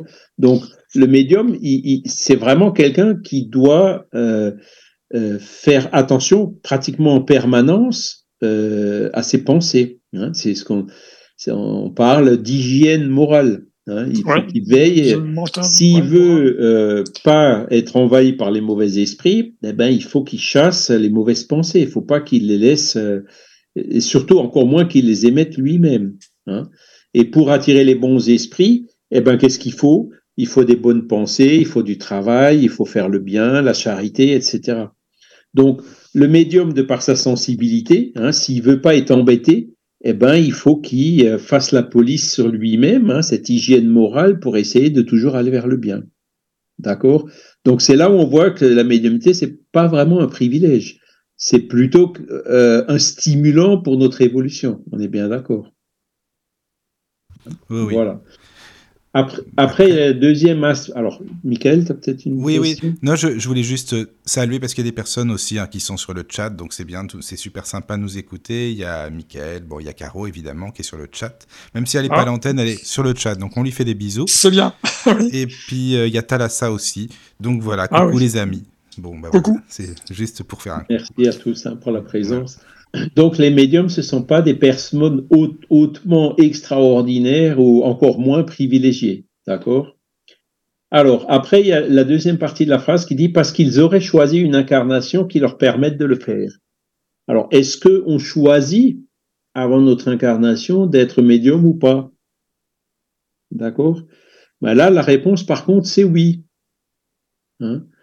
Euh, dans la plupart des cas, euh, ah la personne qui est médium euh, sur la Terre, elle a choisi d'avoir une faculté médiumnique avant de se réincarner. D'accord? Et est-ce qu'on peut dire que c'est une vie d'épreuve? Parce que vu les médiums que je connais, ils sont toujours dans la merde. franchement, c'est vrai, hein, souvent les médiums, ils sont quand même, euh, ils n'ont pas une vie facile, je veux dire, tu vois. C'est ça en ben fait. oui. C'est parce que c'est parce qu'ils doivent avoir cette attention de tous les moments, quoi. Ah oui, c'est hein ça, voilà, c'est ça. De tous les instants, hein, cette, cette vigilance. Oui, vigilant. Eh ben, c'est le plus souvent, c'est nous qui, choisissons d'être médium quand on se réincarne. Alors, si on le choisit, on le choisit en connaissance de cause, c'est-à-dire qu'on sait que ça nous, imposera cette vigilance et cette hygiène morale. Hein. On ne pourra pas se laisser aller euh, autant que si on n'était pas médium. D'accord? Donc, c'est ça qui peut être un des critères pour choisir euh, dans une incarnation d'être médium ou pas. Après, il y a aussi là un peu des bémols quand on écoute chez Xavier ou Divaldo, par exemple, ils disent que euh, pour ceux qui ont vraiment une médiumnité poussée à, la Chico ou à la Divaldo, c'est pas la première vie où ils sont médiums. Hein. Donc ah. ils étaient déjà médiums dans plusieurs vies et la faculté s'est entre guillemets développée euh, sur plusieurs vies pour atteindre euh, le niveau là pour le coup extraordinaire, hein, un peu hors du commun. Euh, de la médiumnité d'un Chico ou d'un Divaldo, d'accord, ou d'un Daniel Douglas Home ou de ou autre, d'accord. Donc ce genre de médiumnité se prépare sur plusieurs vies, hein, ou d'une Jeanne d'Arc. Hein. Ouais. Voilà. Euh, tu sais, il y a une question pour, euh, bah, pour compléter ce que tu dis sur le chat, Charles, bah, c'est une, Oui. une question de Caro justement qui demande est-ce que tu penses que j'ai choisi d'être médium à effet physique spécialement? Ou médium euh, Est-ce qu'on choisit le style de médiumnité qu'on va avoir dans cette incarnation ou non? Ah, Oui, oui, oui. Moi, je pense Oui. aussi. Mais... Dans la, dans la majorité des cas, oui. Il n'y a que les esprits qui sont vraiment encore peu évolués ou qui étaient dans un trouble profond avant de se réincarner, qui peuvent pas choisir, et là, c'est les guides qui choisissent à leur place, d'accord? Mais pour les esprits qui euh, qui sont qui sont pas dans ces situations-là, euh, ça se fait évidemment en concertation avec euh, leur guide spirituel et les autres esprits amis, hein, mais euh, c'est eux qui font le choix. D'accord? Ça c'est et ce choix dépend, euh, comment dire, ben, de la mission que, que la personne se donne dans cette vie. Ce, ce choix dépend aussi ben, des, euh, des dettes du passé que la personne doit encore racheter. Hein. Ce choix dépend de, de plusieurs facteurs. Mais euh, donc, avant de se réincarner, euh, l'esprit fait souvent ce choix en connaissance de cause. Voilà. Donc, euh, après, elle nous dit, euh, Alina nous dit, donc effectivement, alors que les médiums sont extra, sont des privilégiés, non. Est-ce qu'ils ont choisi une incarnation qui leur permet d'être médium La réponse c'est oui. Hein. Euh, cela signifierait que beaucoup d'entre nous ne peuvent pas concrètement les développer car nous n'avons pas choisi dans cette incarnation ce développement d'évolution. Alors moi je dis, je corrige un petit peu la question, c'est-à-dire si on n'a pas choisi d'être médium dans une vie, c'est vrai que notre médiumnité, elle restera quand même, euh, comment dire, euh, euh, on sera, on sera pas médium dans le sens euh, donné au terme, on sera médium dans le sens intuition, voix de la conscience, Mmh, oui, bien sûr. Mais pas dans le sens d'une médiumnité euh, ostensible, d'accord? Et sur le chat, il y a on peut très bien choisir de ne pas être médium, mais Ah oui. ça ne nous empêche pas de, bah, de connaître des médiums ou de Ah, lire ou de nous Oui. instruire Bien ou d'évoluer Oui. autrement. Heureusement, Ouais. parce qu'il y a Mickaël qui demande sur le chat peut-on apprendre à, à devenir médium aussi, en fait? À, à travailler sur, certainement, j'imagine, hein, sa médiumnité. Développer, quoi, Développer, ouais. je sais pas. C'est Mm. c'est la question. Peut-on apprendre à être médium? Alors, si on a la faculté, effectivement, on peut l'éduquer. Je ne Ah, dis voilà. pas développer, je préfère le mot éduquer. D'accord. Oui, oui, D'accord. d'accord, c'est vrai. Voilà, donc par l'entraînement, euh, Mhm. euh, voilà, on peut, on peut, mais, mais il faut qu'on ait la faculté au départ. Si on n'a pas la faculté au départ, hein, il y a beaucoup, à l'époque, Kardec, il en parle très bien dans le livre des médiums, il y a des personnes qui ont essayé pendant des années, des années, des années de faire de la psychographie et qui n'ont jamais réussi, parce qu'ils sont tout simplement pas médiums, alors qu'il y en a d'autres qui, qui, qui avaient pas, qui payaient pas de mine, hein, qui on- on- euh, qui, qui avaient aucun signe comme quoi elles étaient médiums, et puis elles prennent un crayon et puis elles écrivent euh, à la première ou à la deuxième séance. hein. Et puis c'est parti, quoi. Donc. Ça dépend, ça dépend, effectivement. Donc, si on n'a pas la faculté, effectivement, on n'arrivera pas, on n'arrivera pas loin. hein. Mais ça, ça n'empêche que on peut quand même travailler, évoluer, euh, faire une introspection, hein, écouter la voix de notre conscience. Mhm. voyez on peut quand même développer, ou, ou même pendant notre sommeil, par exemple, hein, quand, quand, quand notre esprit se dégage la nuit et va rencontrer des autres esprits, euh, on peut, euh, avec le temps, euh, arriver à analyser, à comprendre. Hein. Moi, c'est ce que je fais souvent. par Ouais, porter ouais, ouais. conseil euh, aussi. Hein. Donc là, à partir du moment où on s'écoute, hein, euh, quand on fait attention à soi, aux petites choses qui se passent ici, hein, euh, en, en nous, hein, la, la voix de la conscience, l'inspiration, l'intuition, euh, le sommeil, les rêves, etc., dont on a déjà parlé. Ouais. ben, là, là, avec de l'exercice, on arrive à exploiter au mieux ben, cette médiumnité que tout le monde a. D'accord? Même si elle n'est pas ostensible. Voilà, c'est ce que j'essaie de, de faire. Je m'en rends compte tout de suite, hein, d'ailleurs, que je fais attention euh, à la moindre scène dans les rêves hein, ou autre. C'est vrai que je fais attention un peu à tout par rapport à la physique, comment ça se fait, tiens, que j'arrive à, faire ci, à faire ça, tu vois, hein, d'analyser en, en quelque sorte, tu vois. C'est ça. Voilà. Je fais ça depuis presque toujours, en- en- pratiquement, tu vois. Alors, donc, euh, euh, voilà, il n'y a pas d'élus. hein. Les élus, c'est ceux, ils sont élus parce que euh, ils ont travaillé et, le fait qu'ils soient élus résulte de des mérites. hein. euh, par rapport au travail qu'ils ont réalisé. D'accord? Il y en a pas qui sont favorisés, d'autres pas. Ça, ça, ce serait contraire à la justice divine, donc ça peut pas. D'accord? Euh, voilà. Après, elle termine en disant Avez-vous un avis euh, personnel sur le sujet? Comment interpréter ces éléments contradictoires? Est-ce une mauvaise analyse de ma part Sommes-nous tous médiums? Donc j'ai répondu hein, Nous sommes tous médiums euh, pour cette médiumnité que tout le monde a, mais les médiums ostensibles, nous ne sommes pas tous. Hein. Si, nous, si on n'a pas la faculté de médiumnité ostensible, ben euh, on, on, pourra, même en essayant de l'éduquer, de la développer, on n'ira pas très loin. Et que par ailleurs, euh, ben, quand on veut prier pour quelqu'un, quand on veut parler à un proche euh, défunt, si on veut lui parler, nous vers lui, on n'a pas besoin d'être médium. Il suffit de penser à lui, de lui parler, et on peut être sûr que le message lui arrivera. Par contre, pour obtenir la réponse, là, effectivement, ben, il faut euh, soit exploiter euh, cette médiumnité que tout le monde a avec le sommeil, les rêves, les intuitions, euh, mmh. la voix de la conscience, etc. Soit ben, il faut faire appel à un autre médium ostensible qui pourra nous transmettre la réponse. Voilà. Donc, y a, en fait, c'est pas, il n'y a pas vraiment de contradiction, d'accord? Et bon, j'espère avoir bien expliqué et que Alina ait pu comprendre. Encore une fois, si elle n'a pas compris, elle peut revenir euh, sans problème. Je te remercie pour elle en tout cas, puis euh, merci à son, sa fidélité parce qu'elle écoute beaucoup les émissions. Oui, apparemment. Hein. Alors, euh, bah, tu sais, c'est notre ami qui est sur Witches qui écoute les émissions aussi sur le Lotus, donc c'est gentil. Voilà, Alors, il y a la dernière question. Hein, ah oui, toujours qui dit, il y en a eu la dernière. Hein. La dernière. Que pensez-vous de ce passage du livre des médiums qui insiste sur le fait que c'est le médium qui crée la manifestation notamment toute la partie qui détaille le fluide qui alime la matière. Celui-là, j'ai essayé euh, de le chercher, mais je ne l'ai. Alors, elle me dit c'est page 66. Ah ouais, après, ça, dépend de l'édition, euh, c'est pour ça. certainement. je, je, pense que euh, page 66, donc c'est au début. Donc au début euh, du livre des médiums, euh, on parle des manifestations, des, des, phénomènes à effet physique. Hein théorie des manifestations physiques, hein, ça doit être dans la seconde partie, euh, les, les, les, premiers chapitres. Hein.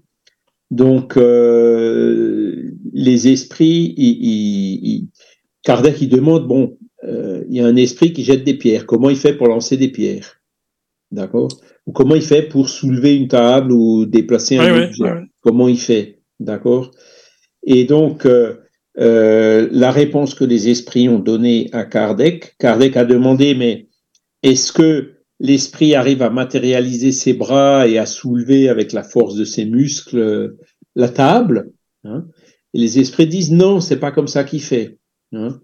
Euh, il se met, il utilise, il combine donc le fluide qui est émis par le médium à effet physique, donc qu'aujourd'hui on appelle l'ectoplasme, avec son propre fluide euh, d'esprit à lui. Et c'est donc euh, le fluide ectoplasme qui est, qui est physique. Hein. L'ectoplasme, euh, on peut le mesurer, on peut faire des analyses chimiques, etc. Hein. Ça a été fait dans la saga de l'ectoplasme. Vous trouverez tous les, comptes rendus. Il y a beaucoup, beaucoup de scientifiques qui ont fait ça, hein, mesurer les poids du médium une fois qu'il a émis de l'ectoplasme. Donc l'ectoplasme, clairement, c'est de la matière.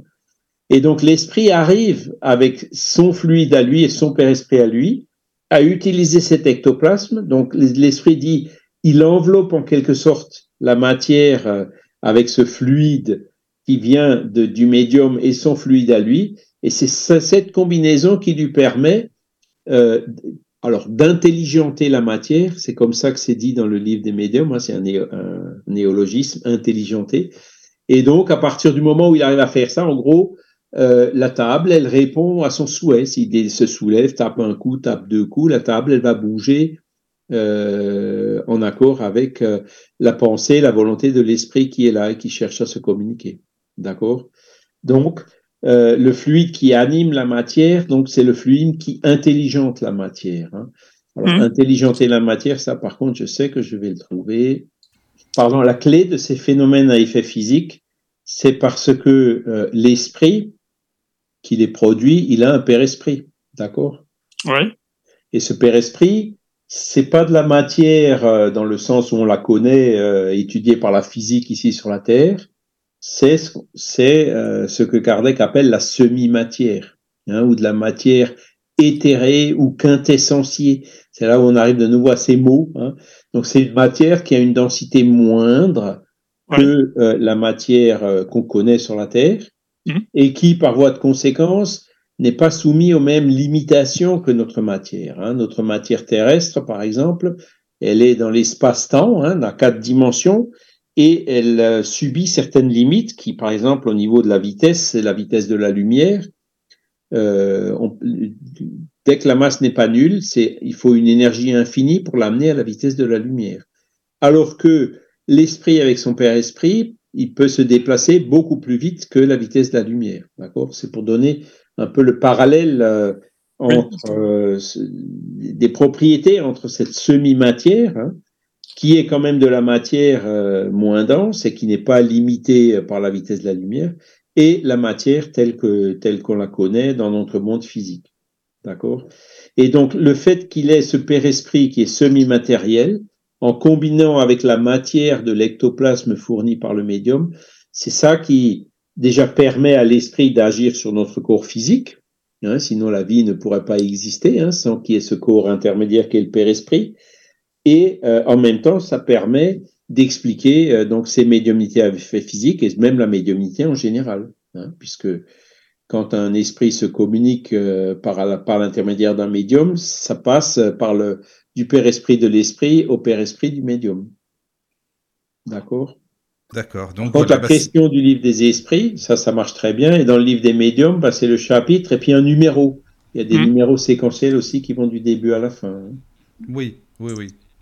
Voilà. Alors, euh, donc je vais vous lire. J'ai trouvé, j'ai pas trouvé intelligenté, mais j'ai trouvé la vie factice. hein. D'accord. Donc c'est dans la- dans l'item 74 du livre des médiums, qui Oui. est dans la seconde partie, chapitre 4.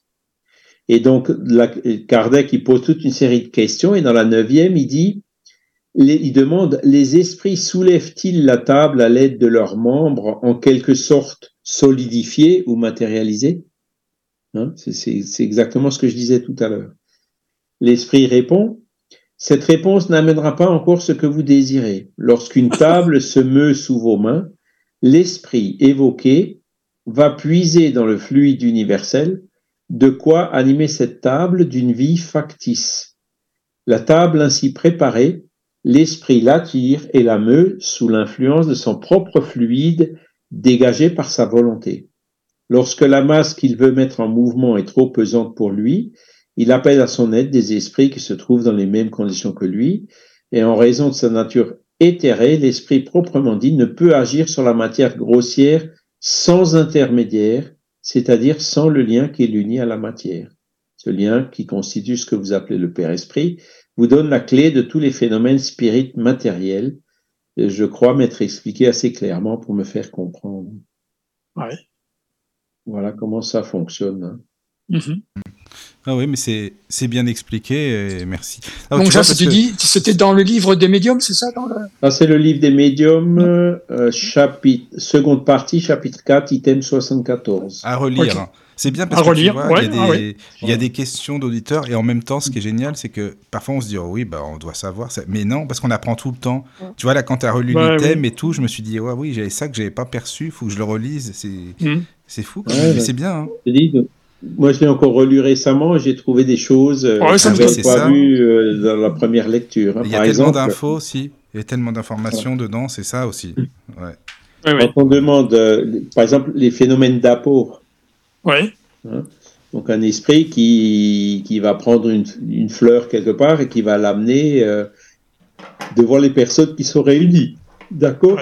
Ouais. Eh ben, euh, d'après l'esprit d'Erast, il dit que l'esprit il est obligé d'amener l'objet avant que, la salle soit complètement fermée. Parce que si la salle, les fenêtres, la porte, tout est fermé, il n'arrivera plus alors à, à, à faire traverser l'objet matériel à travers les murs.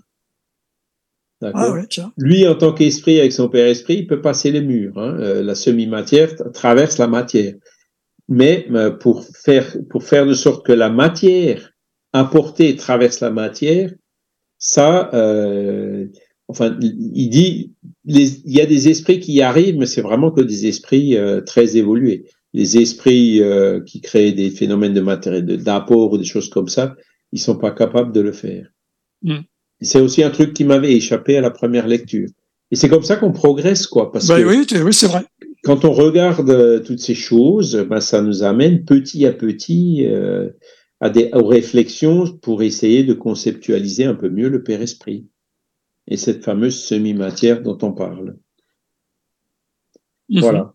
Donc ça, c'était pour les questions d'Alina. hein. voilà, cette fois-ci, on a vraiment euh, D'accord. Bon, bah déjà, merci tour pour euh, Alina. des, des deux pages de questions que. Ah oui, mais m'a tu sais, en plus, Charles, elle m'a dit, ah, j'en avais pas, j'en avais encore d'autres, mais euh, il y en a tellement, donc elle en aura pour la prochaine fois encore. Ah oui, oui, oui, C'est oui. sûr. Bon, bah écoute, c'est très bien. Alors, il y a d'autres questions. as, Michael, hein, donc vas-y, n'hésite pas. Oui, oui, oui. Bah là, il y en a d'autres hein, qui sont arrivés. Alors, je, je te les lis hein, tels quels, euh, voilà, comme on fait tout le temps d'habitude. Alors, question de Audrey. Alors, est-ce que le fait d'être impliqué et d'étudier la philosophie spirit peut attirer des esprits obsesseurs? Et deuxième point de la même question, est-ce qu'on sait si Alan Kardec, parce que tu parlais de la biographie, est-ce qu'on sait si Alan Kardec a pu être ennuyé par des mauvais esprits qui auraient voulu lui saboter son travail? Donc c'est en deux questions finalement. Alors, euh, les esprits obsesseurs, euh, ils peuvent venir, euh, qu'on étudie la philosophie spirit ou pas, d'accord? Ah oui, ça c'est Hein, Il y a, sûr. des personnes Oui, oui, qui ne sont pas sûr. spirites du tout et qui, c'est des esprits obsesseurs, sont quand même là et les embêtent. Ouais. D'accord? Donc, euh, il n'y a pas de lien direct euh, euh, entre les esprits obsesseurs et le fait de s'intéresser euh, au, Au à la philosophie spirit. hein, pas du tout. Par contre, il y a quand même un lien positif parce que la philosophie spirit, quand on l'étudie, ben on, on connaît l'obsession, on sait ce que c'est, on, arrive à la comprendre, on voit quels sont les, les, symptômes, euh, comment on peut réagir, qu'est-ce qu'il faut faire euh, quand, quand on sent qu'il y a un esprit qui nous embête. Donc, au contraire, euh, à partir du moment où il y a un esprit qui, qui, embête quelqu'un, le fait d'avoir les connaissances permet à, cette personne voilà, de, de, de mieux y faire face, de mieux résister, voire de résoudre le problème. D'accord Que qu'une personne qui connaît pas, qui sait pas du tout ce que c'est, ou qui en a peur, ou autre. D'accord Donc, toujours cette La- connaissance qui est, qui est, qui, qui est là et puis euh, qui apporte Voilà. quelque chose. Quoi. Donc la philosophie spirit, c'est plutôt euh, quelque chose qui nous permet euh, de prendre connaissance de cause et puis donc une ressource qui nous permet d'y faire face le, si le cas se présente. D'accord Donc maintenant, je, je comprends Audrey, hein, c'est ça la question de Audrey sous un autre angle.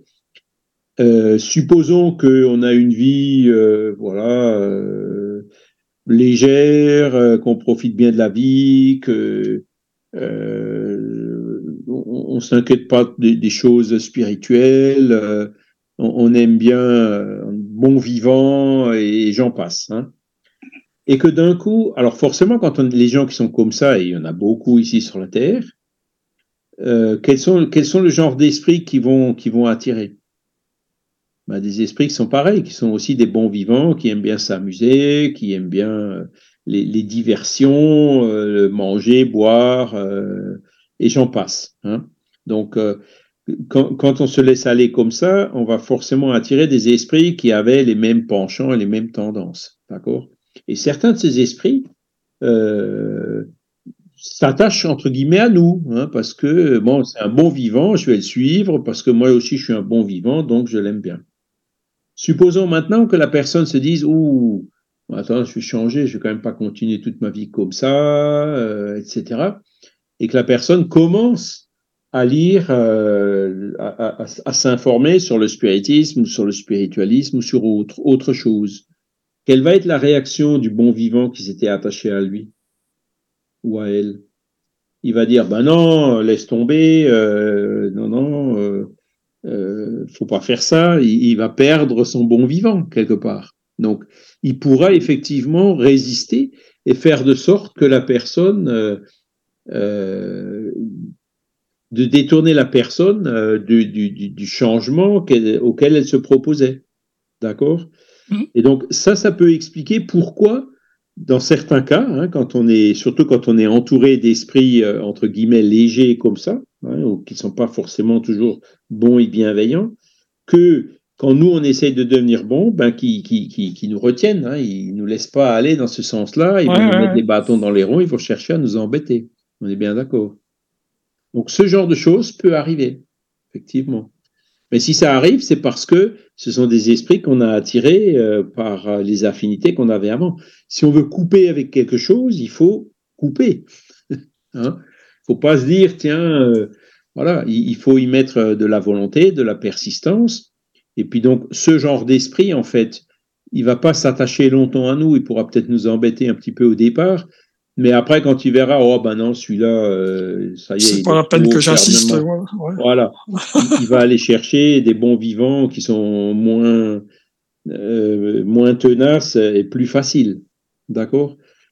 Donc, c'est pour ça que des fois, ben, quand, on, quand, on, quand on avance, quand on évolue spirituellement, il peut y avoir des esprits qui, qui, qui, qui veulent pas qu'on évolue, qui veulent nous retenir et nous maintenir dans le niveau d'évolution inférieur dans lequel ils se trouvent en affinité avec nous. D'accord? Et, et, ça, ben, c'est comme tout. Hein.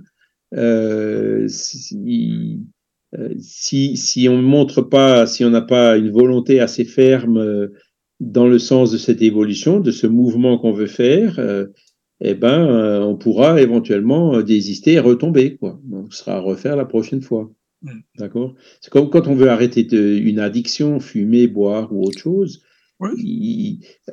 tous les esprits qui sont là et qui profitent justement des émanations de tabac ou d'alcool euh, quand on fume et quand on boit, ben, ils verront pas d'un bon œil euh, qu'on s'arrête de fumer ou de boire.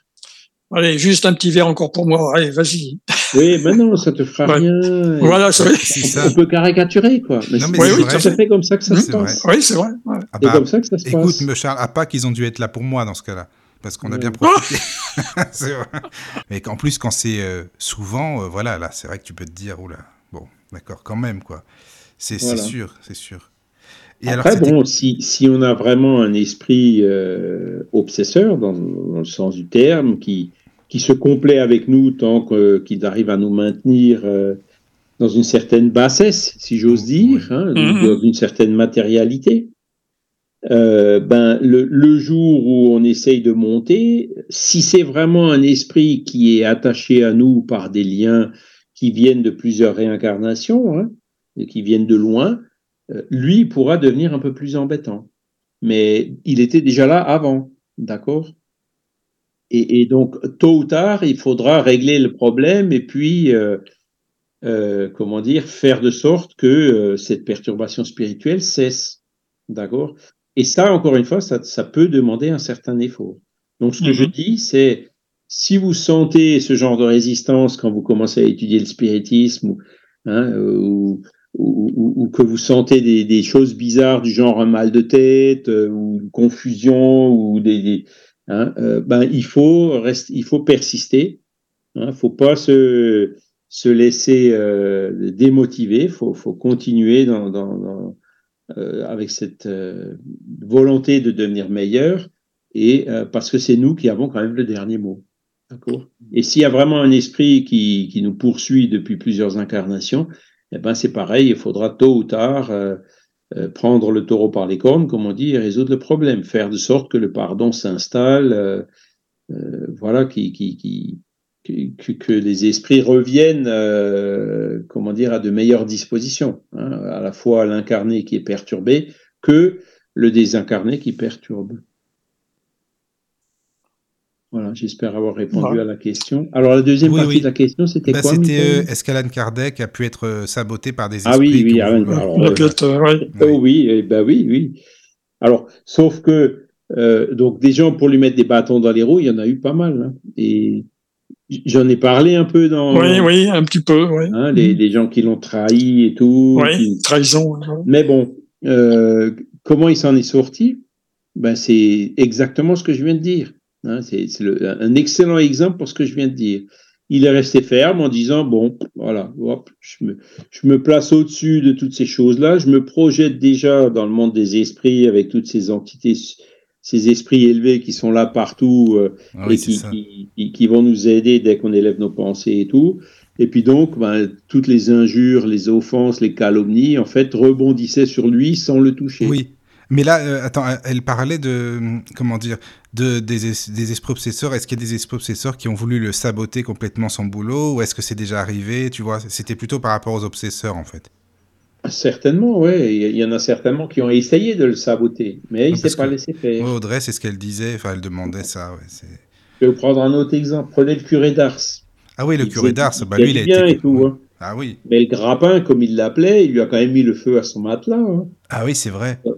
Hein, fou, dans ça. sa- on, on le voit encore quand on va recevoir le musée. Et puis quand il a appelé le, je sais plus qui c'était, le forgeron, là, l'armoire à glace, pour lui dire tiens, tu veux pas venir euh, passer une nuit avec moi pour me protéger du grappin? Mais le forgeron, il s'est fait tout petit. Hein. Ah oui, Et ça. pourtant, le curé d'Ars, il a quand même fait sa mission. Il, il a fait ce qu'il avait à faire. Hein. Il s'est Oui. pas laissé démonter. Voilà. Mm. Donc des esprits pour nous mettre des bateaux dans les roues, euh, effectivement, il y en aura Il y en toujours. a. Quoi. Il suffit de pas se laisser faire. Oui, Voilà. d'accord. Bah, Ils merci. peuvent nous embêter, mais euh, si on se laisse pas démoraliser, décourager, démotiver, eh ben, euh, on gardera le courage, la foi et la motivation. D'accord. Alors, il y a une question sur le chat, mais c'est en direct. Alors, je suis pas sûr d'avoir compris la question, les amis. Je suis désolé. C'est Will, Will et Alex qui posent une question par rapport aux médiums et aux animaux.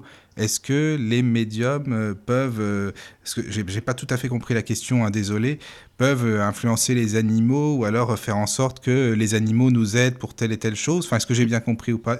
Écrivez sur le chat, hein, mais enfin, c'est entre les médiums et les animaux, en fait, d'après ce que j'ai compris. Oui, alors euh, euh, les, les animaux perçoivent. euh, peuvent être missionnés en fait. Est-ce que les, les animaux peuvent être missionnés ou autres, par exemple? Missionnés. Enfin, c'était, Euh, c'est le mot, enfin, je, je sais pas, c'est le mot employé, mais allez-y les amis, hein, juste pour compléter la question, voilà, comme ça. Alors, les, les, les animaux, ils ont aussi une âme, hein, on est bien d'accord. Oui, on est d'accord. Donc, ils ont, entre guillemets, un esprit et un père-esprit. Sauf qu'un chien, bon, ben, il a un esprit, un père-esprit de chien. Nous, on a d'humain. Le cheval, il a du cheval. Le chat, il a du chat, etc. Mais euh, voilà, entre nous et, les, les- et ces animaux-là, les mammifères en tout cas, hein, même les autres animaux, ils ont aussi euh, donc les principes vitaux et tout ça. Donc entre nous et les animaux, il n'y a pas beaucoup de différence. hein. Le, le génome a bien montré que la différence euh, entre le patrimoine génétique de l'humain et puis, puis du singe ou même du rat ou du porc, il- elle n'est pas si grande que ça. hein. Et, donc les animaux, effectivement, euh, à partir du moment où ils ont une âme, ils arrivent à percevoir, euh, euh, ils arrivent parfois à percevoir les esprits. Oui, Euh, je sais pas si vous avez, alors vu, c'est toujours un peu embêtant pour vous quand je dis vu. Il y a le film Ghost. ah oui, oui, euh, enfin, moi, je, non, mais je sais que sur le chat, c'est sûr, et puis les Patrick auditeurs, ils connaissent. Oui, oui. Voilà. Ben, il montre le chat qui perçoit l'esprit qui est là. D'accord? Et, Ouais. et ça, ça arrive souvent. hein. Euh, moi, je vois, on a des chiens, ben, des fois, euh, on voit Ouais, les qu'ils chiens, c'est ils pareil. sont inquiets, Ouais. ils aboient dans le vide. C'est parce que ils Ouais, voient ouais, une c'est ça. présence, que nous, on voit pas, mais qu'eux, ils voient, qu'ils perçoivent. D'accord? Euh, Après, est-ce que, euh, comment dire, les animaux, ils peuvent être missionnés? Est-ce qu'ils est jouent un rôle? Je pense que c'est ça la question, peuvent- oui, voilà. voilà. Mm. C'est-à-dire que, bon, c'est mon épouse qui, qui dit souvent que ben, quand le chien est malade, c'est parce qu'en fait, il y a un esprit perturbateur qui est venu et puis c'est le chien qui a tout pris, quoi. Alors bon, Ah, je ne serais pas aussi catégorique qu'elle sur ce sujet, mais euh, c'est clair qu'un animal, il va aussi ressentir euh, euh, les mauvais fluides d'une présence qui est là. Et, et- et il pourra effectivement, euh, par ce ressenti ou son action à lui, hein, jouer un, un rôle de, euh, dans ces choses. Voilà. Mais Ah ce oui, sera forcément un rôle limité parce que, ben voilà, l'animal c'est un animal. euh, Oui, c'est ça, manquera- bien sûr. Il n'a pas l'intelligence et le euh, au même degré la conscience hein, que Mm. d'un humain, quoi. Mais c'était ça la question, oui, parce que donc Will et Alex écrivent oui, donc est-ce que les animaux peuvent interagir avec les esprits? Et oui, merci beaucoup pour la réponse. Donc c'était bien ça, Charles. Voilà. Et donc, il y avait euh, une il y a conférence des pour compléter. dans le ouais. monde des esprits. Hein. Oui, Ah oui, bah oui, oui. Il y avait une conférence que j'avais appréciée, là, de- tu connais bien, là, Fatima Medjae, sur Oui. euh, les les animaux justement. Hein. Oui, Donc voilà. euh, c'est une conférence qui, est... je les réécoute parce que c'est vrai qu'en parlant de ça, ça me fait penser un petit peu à ça et elle donne des détails justement hein, sur la communication, hein, tu vois, entre. euh, et c'est pas évident pour euh, les animaux, mais bon. animaux s'humanise et Ouais. puis l'esprit humain se divinise, hein, si je me rappelle Ouais, ce qu'elle ouais, avait dit ouais. dans la conférence. Troisième question, ah, même si tu en as un petit peu parlé, bah, peut-être que on peut rajouter. Est-ce qu'il y a une bonne biographie de Kardec? C'est une autre question là qui vient d'être posée. Alors, une bonne biographie d'Alain. Alors voilà, Euh, j'ai trouvé la vidéo, excusez-moi. Donc, c'est Les Oui. animaux selon le spiritisme. Donc, c'était il y a deux ans hein, et Ah oui. euh, il est bien sur euh, Regard Spirit. C'était le Regard 18 Spirit, voilà, 2020 à 20h30. Fatima Medjahed, donc Les animaux selon le spiritisme. Alors, ben, euh, on en a écrit une. Euh, alors, la, la meilleure qui a été faite jusqu'à présent, euh, c'est celle qui a été faite par des Brésiliens, qui a été révisée donc euh, juste avant 2004, hein, euh, qui qui est en deux volumes. Hein. Donc, euh, alors attendez, je vais vous donner le titre. Ouais, il s'appelle tout simplement Alan Kardec. Voilà. Donc, l'éducateur et le codificateur. Voilà. Donc, volume 1 et volume 2. Donc, les auteurs, c'est Zeus von Tuil et Francisco Tizen. Donc, ils ont écrit cette biographie dans les années 80 et donc Zeus von Tuil l'a révisée euh, au début des années 2000. Et donc, euh, c'est la, plus complète et, et je dirais qui corrige pas mal d'erreurs euh, qu'il y avait dans les biographies antérieures. D'accord?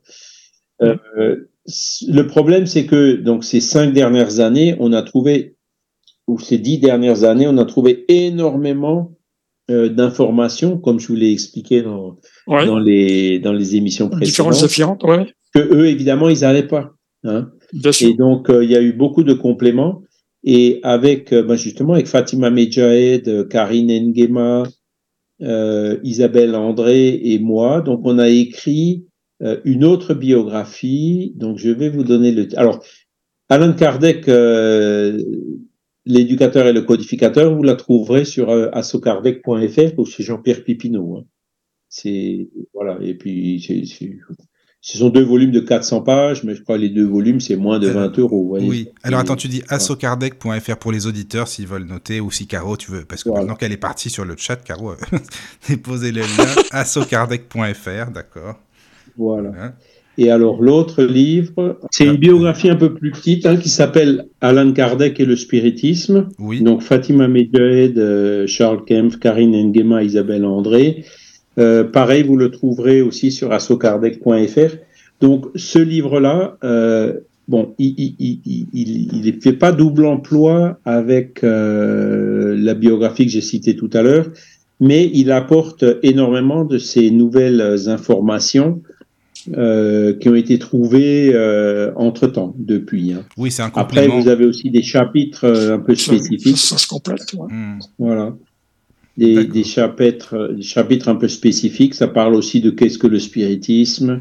Ah oui. Ça parle de l'histoire du mouvement spirit. Ça parle, par exemple, la place spécifique des femmes spirites. hein.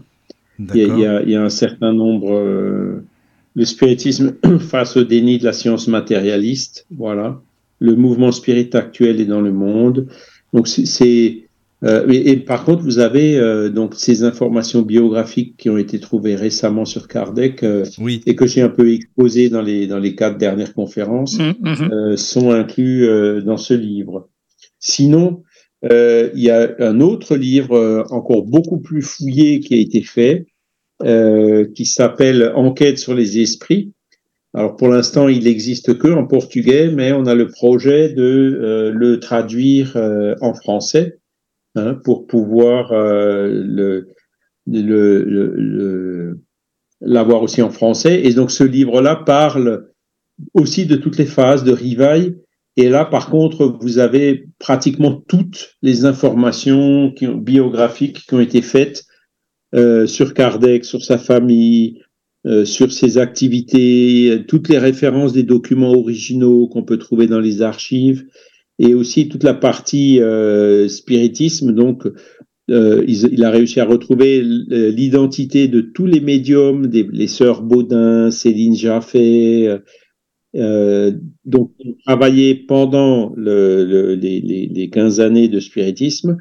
Et euh, le livre parle même de ce qui s'est passé après Kardec, hein, en donnant beaucoup, beaucoup de détails. Euh, voilà, c'est des recherches très, très méticuleuses qui ont été faites, toutes basées sur des documents vraiment originaux, mais qui pour l'instant n'existent qu'en portugais. Hein. Il est sorti mhm. l'année dernière, ce, livre.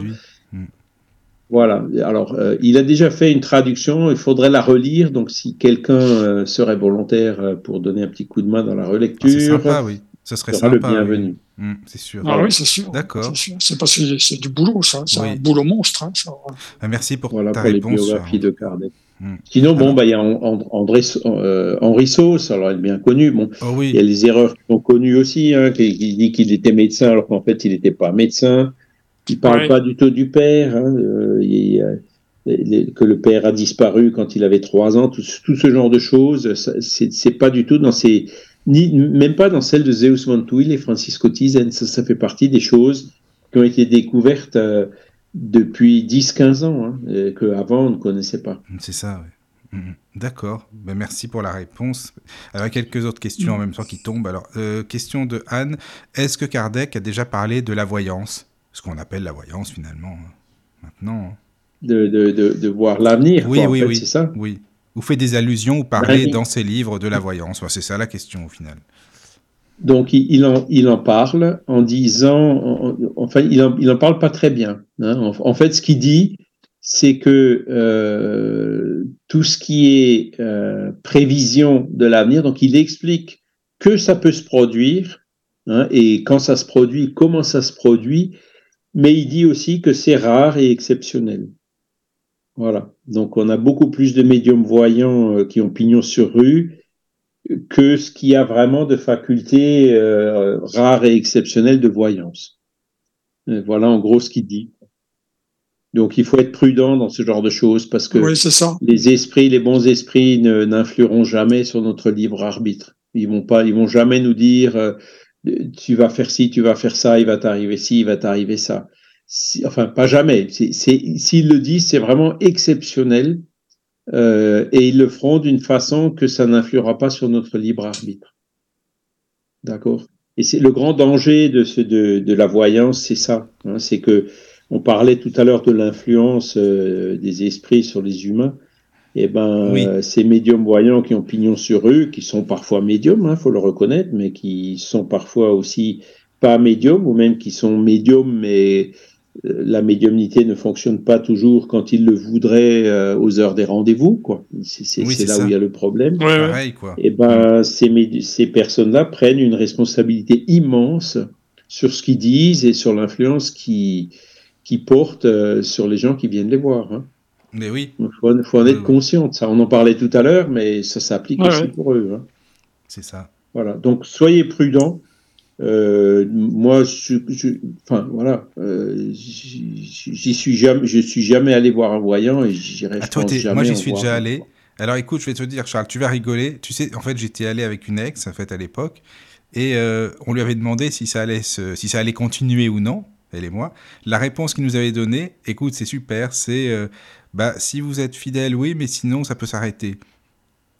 Alors bon, bah, c'est, ça c'est peut-être une bonne réponse, tu vois. un, guide, un, guide, spirituel, il répondrait peut-être comme ça. Et bah, ça c'est ça, cette réponse est bonne. Voilà, Par contre, s'il te dit oui ou s'il te dit non, c'est là où il faut se dire ah non, il faut ah, pas dire ça, ah, ça, ça, pose problème. C'est ça. Mais bon, c'était sympa, c'était sympa.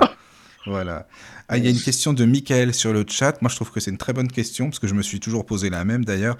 Est-ce que tu connais euh, la médium Elena Blavatsky Et si oui, est-ce que tu penses que c'était vraiment quelqu'un de sérieux ou qu'il faut, bah, voilà, faut, faut, faire attention, quoi? Blavatsky, oui. je ne sais pas si elle était médium. C'est euh, la fondatrice de la théosophie, euh, tu sais. Voilà, c'est elle qui, qui a, c'était une, elle est venue juste après Kardec, hein, le, oui, les Marie l'a connu. Hein. Ah, c'est à cette époque-là. Gaëtan Les Marie l'a connu, la même, c'est même lui qui a traduit en français Isis dévoilée. Ah, si c'est lui qui l'a traduit, je savais pas. Auprès de la Société pour la continuation des œuvres d'Alain Kardec. Enfin, ah bon, oui, en plus. D'accord. Euh, voilà. Alors la théosophie, bon, euh, c'est, c'est, c'est, comment dire, une, une, un mouvement spiritualiste hein, qui, qui est respectable et tout mais qui, sur certains principes, divergent quand même assez fortement par rapport au spiritisme, par exemple. Pour les théosophes, la médiumnité, c'est c'est pas quelque chose qu'il faut euh, encourager. Hein.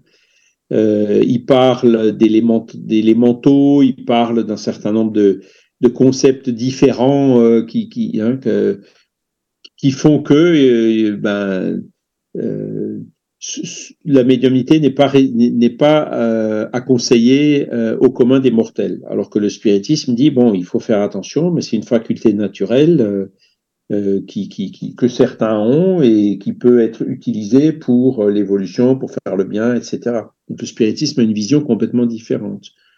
Et donc derrière cette position de la théosophie, euh, on sait que euh, ben, dans les instances dirigeantes de la théosophie, la médiumnité se pratiquait, mais qui voulaient, un peu comme les, les catholiques au Vatican, hein, ils voulaient la réserver aux initiés et pas aux communs des mortels. Hein. Mmh. Donc c'est une approche qui, que le spiritisme n'a pas. Le, spiritisme a une approche qui est complètement ouverte et transparente sur le sujet. c'est ça. Il n'y a, pas d'élite, il n'y a pas d'initié dans le spiritisme. Il y a des gens qui ont étudié, qui savent, euh, mais il n'y a aucun enseignement qui est réservé à des initiés. Tous les enseignements sont mis à la disposition de tout le monde. Et la médiumnité, ben pareil. Hein, euh, oui, c'est ça.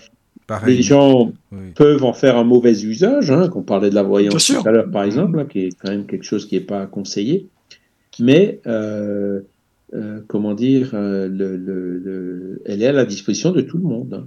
Oui, c'est ça. Il y, a, pas, il y a des médiums en dehors des spirites. Hein, Parce que Blavatsky faisait tourner les tables et tout aussi. Elle était intéressée, elle était à fond là-dedans. Mais c'est vrai que. Bah, après, je sais pas si toi tu avais lu. Charles, moi j'ai lu, hein, j'ai essayé de comprendre, mais je trouve que c'est pas, c'est tellement tarabiscoté, j'avoue. Alors c'est moi qui comprends rien, mais j'ai jamais pu suivi quoi. C'est un truc, euh, c'est un mélange d'oriental, de bouddhisme, de machin. Enfin, j'ai l'impression que c'est un espèce de syncrétisme, oui, de l'amalgame. Euh, mais après, bon, voilà, ça c'est mon avis, hein, c'est simplement. Ouais, toi, Michael, hein, je, je, comprends pas. Je comprends pas. C'est, bah, tu me rassures. Ça va, le spiritisme, c'est simple. Euh, la théosophie, ben, c'est compliqué. Puis après, bon, j'ai connu euh, certains groupes euh, théosophes, hein, y a, ou, ou, les Rose-Croix aussi, enfin, ah des, oui, des moi aussi. comme ça. Oui, c'est ça. Et euh, après, ils ont, ils ont, par exemple, les Rose-Croix, ils se mettent en sommeil euh, pendant un certain temps, euh, sur, pendant certains intervalles. Et quand, quand j'ai essayé de comprendre pourquoi ils font ça, j'ai pas trop compris. Hein. Ah. pas trop l'explication qu'ils m'ont donnée. Ça n'a pas répondu à ma question. D'accord. Ah. Et la seule explication que j'ai pu comprendre, c'est que euh, ben, ils faisaient ça pour justement préserver l'enseignement, pour pas que l'enseignement soit euh, déformé euh, par une pratique trop longue, quoi. Ah Alors, oui, oui, oui, voilà. d'accord. Enfin, il, il peut y avoir un, un motif un peu comme ça. Oui, je comprends. Mais pour que bon, le, garde... là encore, le, le spiritisme, bon, c'est écrit noir sur blanc dans les bouquins. On voit pas pourquoi qu'il faudrait euh, oui. pendant un certain temps. Tu vois, c'est parce qu'il y a toujours un côté initiatique derrière ces ça. choses, derrière ouais, ces mouvements-là.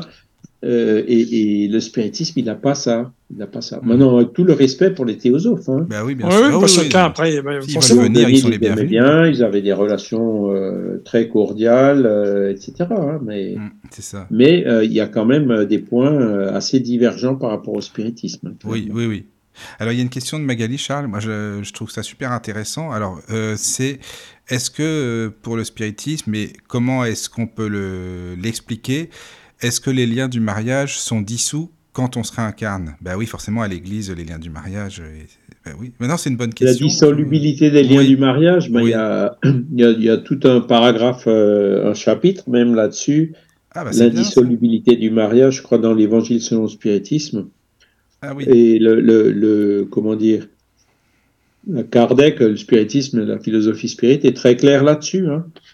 L'important dans le mariage, c'est la loi d'amour partir du moment où dans un mariage euh, qui a été fait par intérêt matériel ou pour des raisons euh, autres que l'amour, euh, l'amour n'existe plus, voire même que s'installe la violence conjugale ou ce genre de choses, c'est clair qu'il faut arrêter. Hein. Mmh. Donc le spiritisme n'est pas euh, pour l'indissolubilité du mariage. Hein.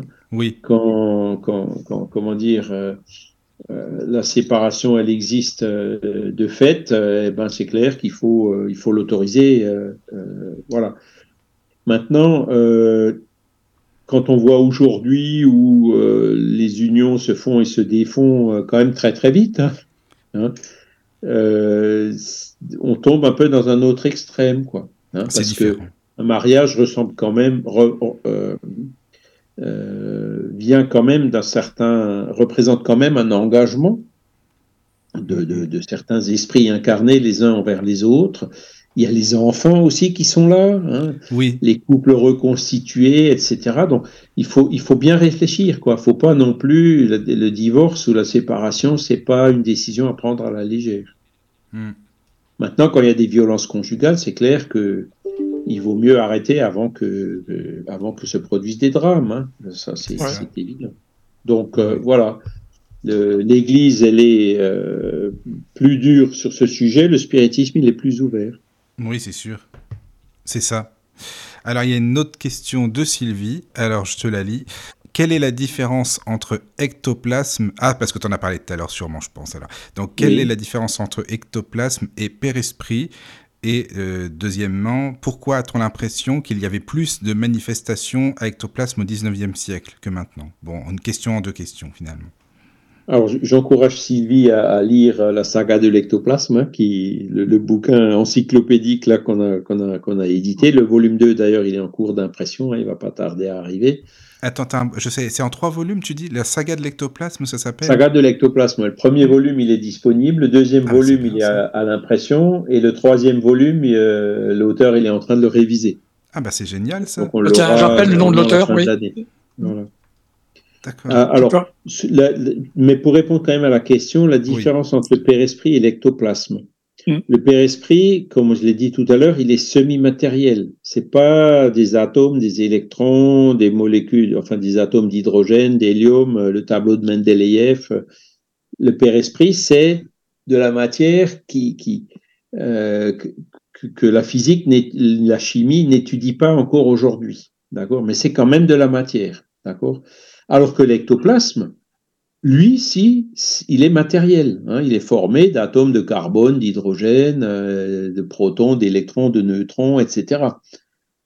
Au point que euh, les médiums à ectoplasme, il y a certains expérimentateurs comme William Crookes, par exemple, qui les ont mis sur une balance. Hein. Donc au départ, on voit bien le poids du médium. Hein.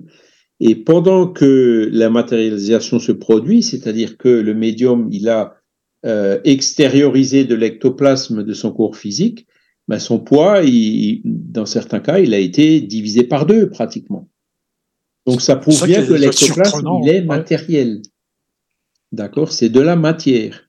Alors que le père-esprit, c'est de la semi-matière. Donc voilà une grande, alors on pourrait en parler plus longuement, mais voilà une grande différence entre le père-esprit et l'ectoplasme. Un esprit désincarné, il a un père-esprit, mais il n'a pas d'ectoplasme pour avoir de l'ectoplasme, il faut être euh, euh, un médium, hein, donc un esprit incarné qui a cette faculté de pouvoir euh, libérer de l'ectoplasme. Libérer de, voilà, de sa matière. Temporairement, quoi. Il est derrière, bien sûr, il faut qu'il la récupère parce que. Bien sûr. Sinon, il lui manque une partie de son corps physique, hein, clairement. D'accord. Et donc, c'était la deuxième partie de la question. Ah oui, pourquoi est-ce qu'au 19e siècle, il y avait plus de, ben euh, oui, parce que ben, c'était nouveau. Euh, il y avait beaucoup de chercheurs qui sérieux qui s'intéressaient au sujet. Il y avait bien sûr les journalistes, les sceptiques, les zététiques de l'époque euh, qui cherchaient à tout casser. Donc c'était c'était la saga de l'ectoplasme, comme le titre l'indique. Hein, les expériences se sont petit à petit transformées en une chasse aux fraudeurs. Donc alors il y a des fraudeurs qui ont bien sûr été démasqués, trouvés mais euh, il y a eu, il y a quand même des phénomènes qui restent authentiques, d'accord? Et, donc euh, cette chasse à la fraude, euh, elle a pris le dessus par rapport aux recherches. Et les médiums, ils étaient de les médiums à ectoplasme, donc c'est particulièrement pénible hein, parce qu'ils sont dans une transe profonde. Imaginez-vous, il y a la moitié de la matière de votre corps qui se dégage pour pour pour permettre à un esprit de se matérialiser bah, dans, l'endroit où se, produit l'expérience. Et, en plus, euh, avant les séances, il, les fouillait, donc les parties intimes et tout. Il leur donnait des vomitifs pour être sûr qu'ils n'avaient pas avalé des choses dans leur estomac. C'était devenu de la chasse à la triche. Et donc, euh, au après, donc ça, ça a continué jusqu'à peu près à l'entre-deux-guerres. Et après la Deuxième Guerre mondiale, euh, il y a pratiquement, il y a toujours encore des médiums à ectoplasme aujourd'hui, mais il n'y en a pratiquement plus aucun qui veulent se soumettre, euh, je dirais, à ces conditions. en même temps, euh, se faire fouiller les. Enfin, excuse-moi, c'est vrai que ça donne pas envie non plus, quoi. Ah, voilà. Non, non, non, non. C'est ça. Ils sont allés trop loin. Là, oui, c'est abusé, quoi. Michel Granger, il le dit dans son livre, il regrette beaucoup qu'il n'y ait plus aujourd'hui d'expérience et que il y a euh, Julien Philippe aussi, qui a écrit un article dans une, dans une, dans une revue Spirit où il dit que les méthodologies que, qu'on emploie au niveau de, de, des recherches scientifiques, voire même euh, métapsychiques ou parapsychologiques, en fait, euh, elles empêchent les phénomènes de se produire. Ah. D'accord? Donc, ils ont conclu que ça n'existe pas. Mais bon, s'ils mettent des conditions qui sont telles que le phénomène ne peut pas se produire, euh, c'est de leur faute si ça ne se produit pas. Voilà. Et du coup, ben, mm. euh, les phénomènes d'ectoplasmie existent toujours. On en trouve euh, au Brésil, on en trouve en Angleterre. J'ai vu un groupe au Danemark euh, l'autre jour qui en faisait encore. Ah, ouais. au Brésil, c'est essentiellement pour à des fins thérapeutiques, hein. donc avec de l'ectoplasme qui permet, par exemple, de, de dématérialiser de tumeurs, de, ah réparer ah des valves cardiaques. Il y a des choses incroyables qui se passent là-bas. Hein. Et, et, donc l'ectoplasme, il est utilisé euh, à des fins thérapeutiques, quasi essentiellement. Enfin, au Brésil, voilà, c'est plus pour euh, prendre des photos de matérialisation, de machin comme ça. C'est vraiment, et c'est Emmanuel d'ailleurs qui euh, qui avait supervisé les phénomènes auxquels a participé Chico Xavier, hein, avec Ottilia Diogo et un autre médium qui s'appelle Peixotinho. Donc il y a des livres qui ont été publiés sur le sujet. Et à un moment donné, Emmanuel a dit voilà, ben, c'est la dernière séance. À partir de maintenant, l'ectoplasmie, c'est que euh, pour euh, à des fins thérapeutiques, mais plus à des fins de démonstration. Ah oui, d'accord. Donc, euh, bah, bon, la saga de l'ectoplasmie, au début, on s'est dit, mais punaise, c'est quand même un livre euh, très hyper spécialisé et tout. Mais non, bah, non, non en fait, il est, il est encyclopédique, c'est vrai, mais euh, il, il, montre les centaines et centaines et centaines de, de, de, de phénomènes, de d'expériences, de, de, chercheurs, de médiums. Donc, le phénomène, il s'est tellement répété pendant tellement d'années que voilà, le, le, fait de dire que ça n'existe pas, que tout est faux, tout le monde a fraudé, euh, faut pas abuser non plus de là dire ça euh, quand même. le phénomène, il est effectivement réel et c'est pas la peine de le redémontrer mhm. une énième fois. C'est ça. Euh, Surtout que ça serait intéressant de, de, de, de reprendre de, la recherche, justement. Oui, absolument. Et c'est ce que, ce que je, c'est ce que j'en ai parlé récemment avec une personne que j'ai eue au téléphone là. Mhm. Euh, Aujourd'hui, on a des moyens qu'ils n'avaient pas à l'époque. Ouais, un des problèmes de, de l'ectoplasmie, c'est que ça marche pas bien dans la lumière, ça marche même pas dans la lumière, pas dans certains cas. Donc, il fallait qu'il y ait l'obscurité. Alors, évidemment, qui dit obscurité dit possibilité de triche. Alors, ils mettaient des ficelles, ils, ah, bah ils mettaient des cages. Enfin, il y avait des systèmes avec des courants électriques. Euh, dès que le médium bougeait, il le détectait, etc. Mais aujourd'hui, on a des caméras infrarouges. Voilà, ça serait On a des moyens qui pourraient, euh, qui permettraient de, en pleine nuit, avoir les phénomènes qui se produisent et puis en même temps voir comme si on était en plein jour. Je ne sais plus. À propos des fraudes, ça me fait penser, je crois, au bouquin d'Arthur Conan Doyle sur l'histoire du, spiritisme, il me semble. Il parle aussi de tous ces triches qui, qui se faisaient à cette époque-là. Oui, bah ces, ces livres-là, Conan Doyle les a écrits dans les années 1920.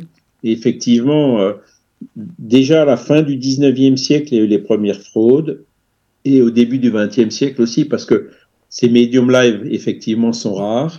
Donc les scientifiques, ils se les arrachaient, ils les payaient très cher. Et donc, euh, dès qu'il y a l'argent qui s'introduit quelque part, euh, euh, ben ça, ça commence à poser problème, quoi. Ah, C'est ça. Et donc c'est pour ça qu'il y a eu des fraudes. hein.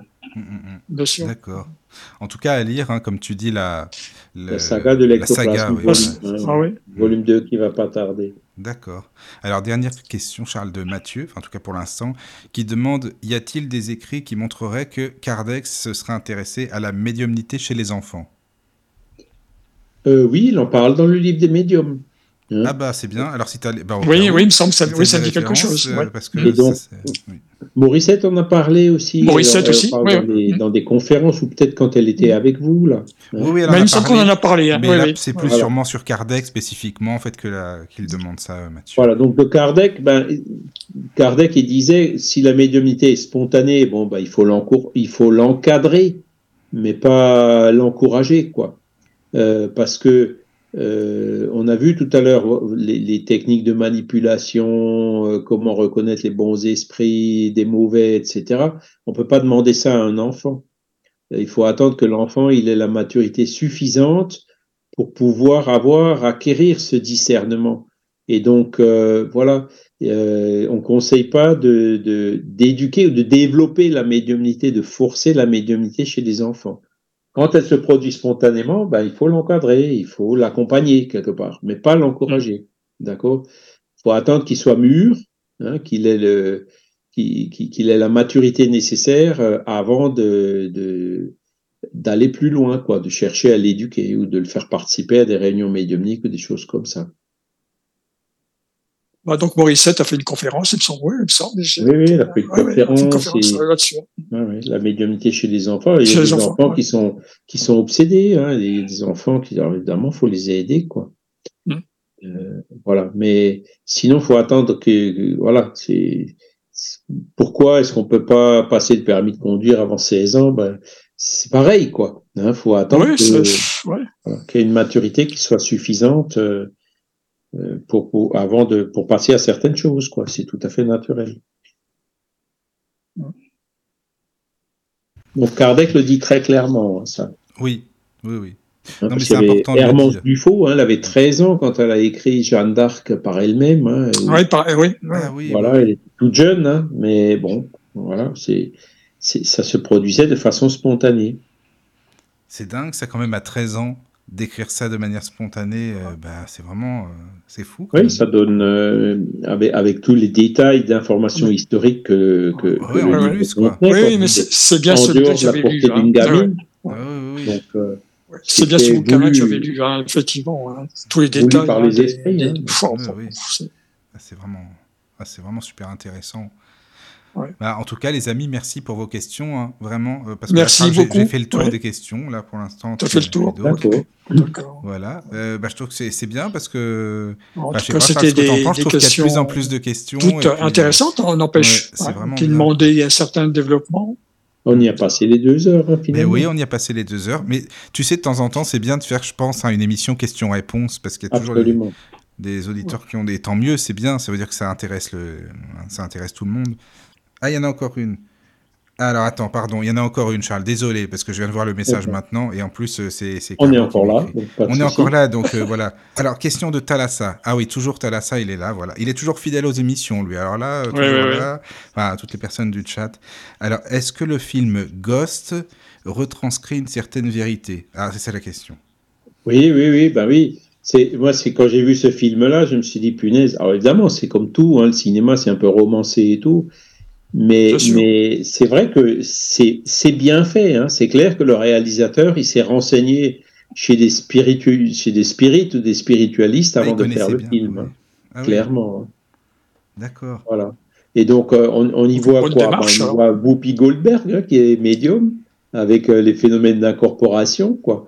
Euh, on y voit ben, le, le, quand, hein, quand il essaie de mettre un coup de pied dans, dans une boîte euh, de coca qui, qui était par terre dans le métro. Il rentrait dans le métro, traversait la matière et tout.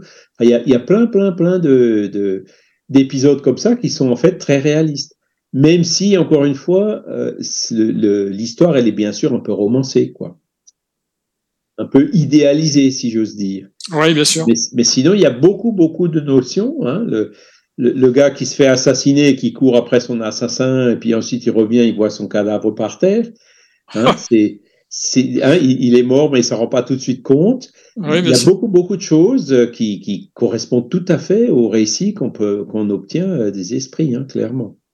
Donc, je conseille de le voir. Hein. Prenez pas tout au pied de la lettre, hein, c'est comme tout, mais il y a beaucoup, beaucoup de choses qui, qui sont très réalistes. Après, bon, vous avez nos solars, évidemment, qui, Ouais. c'est un autre niveau, quoi, un autre Ah oui, nos solars aussi. euh, Peut-être que les auditeurs l'ont vu. C'est pas. Attends, mais Charles, est-ce qu'il existe euh, maintenant en français ou il est toujours euh, sous-titré? Nos solars? Euh, Oui. Oui, oui, il est doublé. Alors, Il est j'ai vu une personne qui, Ah. qui était un peu fâchée cette semaine euh, Ah bah, euh, quand elle a découvert que que euh, qu'il y avait des droits d'auteur. Ben oui, c'est le, le Nos Solars, c'est un film qui a été fait par Sony Film, hein, enfin une grosse compagnie cinématographique. Oui, oui. Et les Spirits, ils, ils se sont un peu loupés au début par manque d'expérience. Ils auraient dû négocier que, euh, ben, une fois que Sony ne le voudrait plus, euh, que les Spirits puissent récupérer les, do- les droits. Donc, ils n'ont pas négocié ça, ce qui fait que Sony, ben, il a vendu les droits euh, en France. C'est une société qui s'appelle Jupiter Film, qui, qui a acquis les droits de nos solars en français. Oui. Et donc, ils ont investi parce qu'ils ont fait un travail. Il est doublé en français. C'est doublé, oui, Oui. c'est du boulot. hein. Plus sous-titré, c'est doublé. Mais les droits appartiennent à Jupiter Film. Donc, forcément, quand quelqu'un le prend et le met sur YouTube, YouTube, il l'enlève. hein, Bah oui. Ah bah oui, il oui, voit que évidemment. c'est qu'il Mm. qu'il y a des, des- bon si, si, euh, la personne était révoltée mais bon c'est comme ça hein, c'est Ouais, ouais. Ah, c'est quelqu'un qui voilà veut il y a des droits d'auteur euh, sur sur sur les films et sur les livres et puis ben il faut qu'on les respecte Hein, Ah Kardec et Denis ils ont passé les 70 ans donc ils sont du domaine public hein. Oui, bien sûr. Ça, mais solars euh, Chico Xavier non ça fait pas 70 ans qu'il est mort hein, donc euh, Ben, on est vrai, obligé de, de, de respecter les droits d'auteur C'est vrai, mais en même temps, il faut faire découvrir aussi aux gens. Enfin, je me dis ça, tu vois, je, je me dis, bon, bah, c'est vrai que c'est dommage dans un certain sens que si on veut découvrir euh, Chico Xavier ou, ou les films, bah, tout le monde ne peut pas les avoir forcément. Ah oui, donc je trouve que c'est quand Mais même bien. euh, comment dire, le, le film dont on vient, euh, Ghost non plus, hein, il est. Non, Ghost, oui, c'est pareil. Bah oui, bien sûr. il y a c'est des pareil. droits dessus, hein, forcément, Ouais, même, si, euh, voilà. Et Jupiter Film, bon, on comprend, ils ont investi euh, pour, euh, pour pour le doublage, donc. Pour euh, un doublage, c'est c'est un, un boulot phénomène. société hein. hein, les spirites sont pas du tout dans le circuit. Hein. Parce que Eh nous, oui. Avec Asso Kardec, on, on a un accord avec lui, mais donc il, il nous les vend et on les revend, quoi, hein, les, les DVD. Puis après, bon, bah, si une personne vraiment veut euh, voir le film et qu'elle n'a pas les sous, ben, elle peut Mhm. toujours contacter euh, quelqu'un qui euh, trouvera peut-être un moyen de se cotiser ou quelque chose. Oui, voilà. Quand même, euh, voilà. Ouais, ouais. Vraiment, la personne a un problème d'argent, on arrivera à trouver une solution. C'est sûr. C'est sûr. Mais bon, nous, nous Spirit, on rend à César ce qui est à César. S'il y a des droits d'auteur, euh, ben, on les respecte. hein. On Oui, bien sûr. ne va pas encourager la piraterie ou le vol ou des choses comme Ah ça. oui, c'est ça, quoi. c'est sûr. Parce que, peut-être un jour. parce que ça parce que bon, je, je connais bien un producteur de, de DVD euh, brésilien. Et, Oui. et lui, Ouais. vraiment, euh, il, il est très triste à cause de ça. Il dit que euh, ben, beaucoup de spirites raisonnent comme ça en disant ben non, il faut que ce soit gratuit, machin. Bah, on Et- parle et toujours donc- de la médiumnité gratuite, mais ça, pour moi, c'est pas. Non, mais Bah, c'est vrai, quoi. On donne gratuitement ce qu'on reçoit gratuitement, tu vois. Ah Mais ouais, le ouais, film, ouais, il faut le investir pour le faire. Il y a des gens qui ont sorti le, le doublage aussi. Il, a sorti de l'argent de sa poche pour le faire, tu vois. Donc c'est pas gratuit. Donc ça, euh, le- les- c'est pareil. Les livres, on les donne pas gratuitement puisque les imprimeurs, ils nous les font payer et tout. Eh hein. ouais, c'est ça, quoi. Tu vois, donc, euh, c'est vrai que c'est Mais, pas, mais ce qui, on donne gratuitement ce qu'on reçoit gratuitement. Mais euh, après, ben, même même dans les centres spirites, ben, il faut payer des factures d'électricité, Oui, des loyers, des loyers. choses. Bah Donc oui. il faut bien qu'il y ait un peu de sous qui rentre. Hmm. hein. Ou alors, ben, il y a plus, de, y a plus de, de centres spirites, il y a plus de local. Il y a plus Et c'est ce qui se passe avec les films. Comme Ah oui. euh, les films spirit font partie des plus, ceux qui sont le plus piratés euh, dans le monde, et ben les, les, les réalisateurs de films euh, rechignent à faire des films spirit. Donc tu vois, ça Mhm. finit par jouer contre. Ah oui, attends, c'est ceux qui sont le plus piratés dans le monde? Le, Dans le Ah oui, monde oui. C'est dingue, ça. Le, le, le producteur Ah oui, de, vidéos brésilien que je connais, c'est ce qu'il dit. Il y a, Ah il y a oui, beaucoup de producteurs fou, qui ça. veulent pas faire des films euh, spirit parce que c'est les plus piratés. Et ça prouve qu'il y a de la demande que- aussi. Ça prouve que les gens, ça les intéresse dans un sens. ça prouve qu'il y a de la demande, mais Ben ça, oui. ça, comment dire, ils perdent de l'argent. Donc Ah bah ils oui, ça, investissent c'est pas là-dedans, ils investissent dans autre chose. Ouais, D'accord. bien sûr. Tu vois, donc c'est Oh, ça, peut se comprendre. C'est pour ça qu'il faut être, il faut être correct hein, et dit- rendre à César ce qui est à César, comme Jésus le disait euh, Mhm. hein, quand les Juifs euh, voulaient plus payer les impôts. Voilà. Ouais, ouais. Bon, tu sais aussi également, euh, Mika, c'est déjà pas mal que beaucoup d'auteurs donnent droit aux, à certaines bibliothèques là, pour nous, pour les non-voyants ou aux handicapés, pour Oui, qu'on oui, puisse euh, avoir les bouquins bouquins en c'est audio. C'était bon, c'est déjà ça, hein, parce Et que là, il, y a tu même, vois. il faut même qu'il y ait des lois dans ce sens. Hein. Bien sûr, donc là, il y a des lois bien précises euh, là-dessus. Hein, donc, C'est ça, quoi. mais bon, peut-être un jour on aura. euh, C'était à la VH, hein, faisait des, des films aussi. Donc euh, en- après, euh, comment dirais-je, en audio description. bah, Peut-être un jour on aura là-bas euh, nos solars. euh, Oh là là, faut, faut pas rêver encore. Mais en, de en- en- audio. Bah oui, je rêve. Mais ça, il Bah faudrait oui, bien sûr doublé, que je hein, mais je sais pas si elle est en audio description. Ça, par contre, Non, ça c'est sûr que non. Non, non, qu'il- je je pense pas. Non, mais bah, je rêve, euh, Charles. Peut-être un jour on, l'aura en on l'aura en audio de- description. Ah, On peut, on peut demander à Jupiter Film, peut-être qu'il le fera. Wow, Bon, ça ouais. va. Tu peux toujours essayer. Enfin, en tout cas, YouTube, euh, si, si tu essayes de mettre euh, un bout de nos solars euh, dans une conférence, YouTube, il va te le saquer. Hein. Il, Ouais, ouais, ouais. il- il- maintenant, ils, ont, ils détectent Ah oui. automatiquement. Et puis donc, Ah, bah oui, oui, oui. Il y a des outils. Hein. C'est vrai, tu le mets sur Twitter, c'est mieux, ça va pas dégager, c'est bien. C'est bon. Mais c'est vrai. ils ont tous l'obligation de, ben, de, de respecter les lois. quoi. Ben ouais, non mais voilà, c'est ça quoi. C'est le droit de propriété. hein. Oui, ben oui. Ouais, Dans ouais. le décalogue de ça. Moïse, il en parle déjà. hein, c'est hein, tu ne voleras point. Tu ne voleras pas, Euh, ouais. Non, le spirit, il suit ça. Voilà. Il- C'est sûr, c'est on comprend l'idéal et tout, mais euh, Ben moi-même, euh, je, je veux je veux rien faire qui soit en dehors de la loi. Mm. Hum, Non, ça se comprend, Charles. En tout cas, merci pour toutes les références. hein, Merci. puis, euh, Ouais. Mais de rien. les, voilà, les sites. euh, je pense que là, il va y avoir du monde hein, qui va aller voir un petit peu ce qui se passe dessus, les Ouais, il y livres a- et tout. C'est génial, vraiment. Ouais, il y a de, Merci de quoi faire, hein, c'est vrai. Merci, Charles. Merci Charles. Merci Daniel, à vous. Caro, Bah, je et t'en puis prie. bah, évidemment, Caro aussi, hein, qui a Caro, nos amis auditeurs qui sont toujours là. Et- Voilà. Puis toutes celles et tous ceux qui ont posé des questions, surtout aussi. Voilà. Voilà. Et puis, À euh, bientôt. À bientôt. Juste pour, À bientôt. avant- enfin, juste pour finir, parce que j'oublie tout le temps. À Ah, chaque émission, vas-y. j'oublie.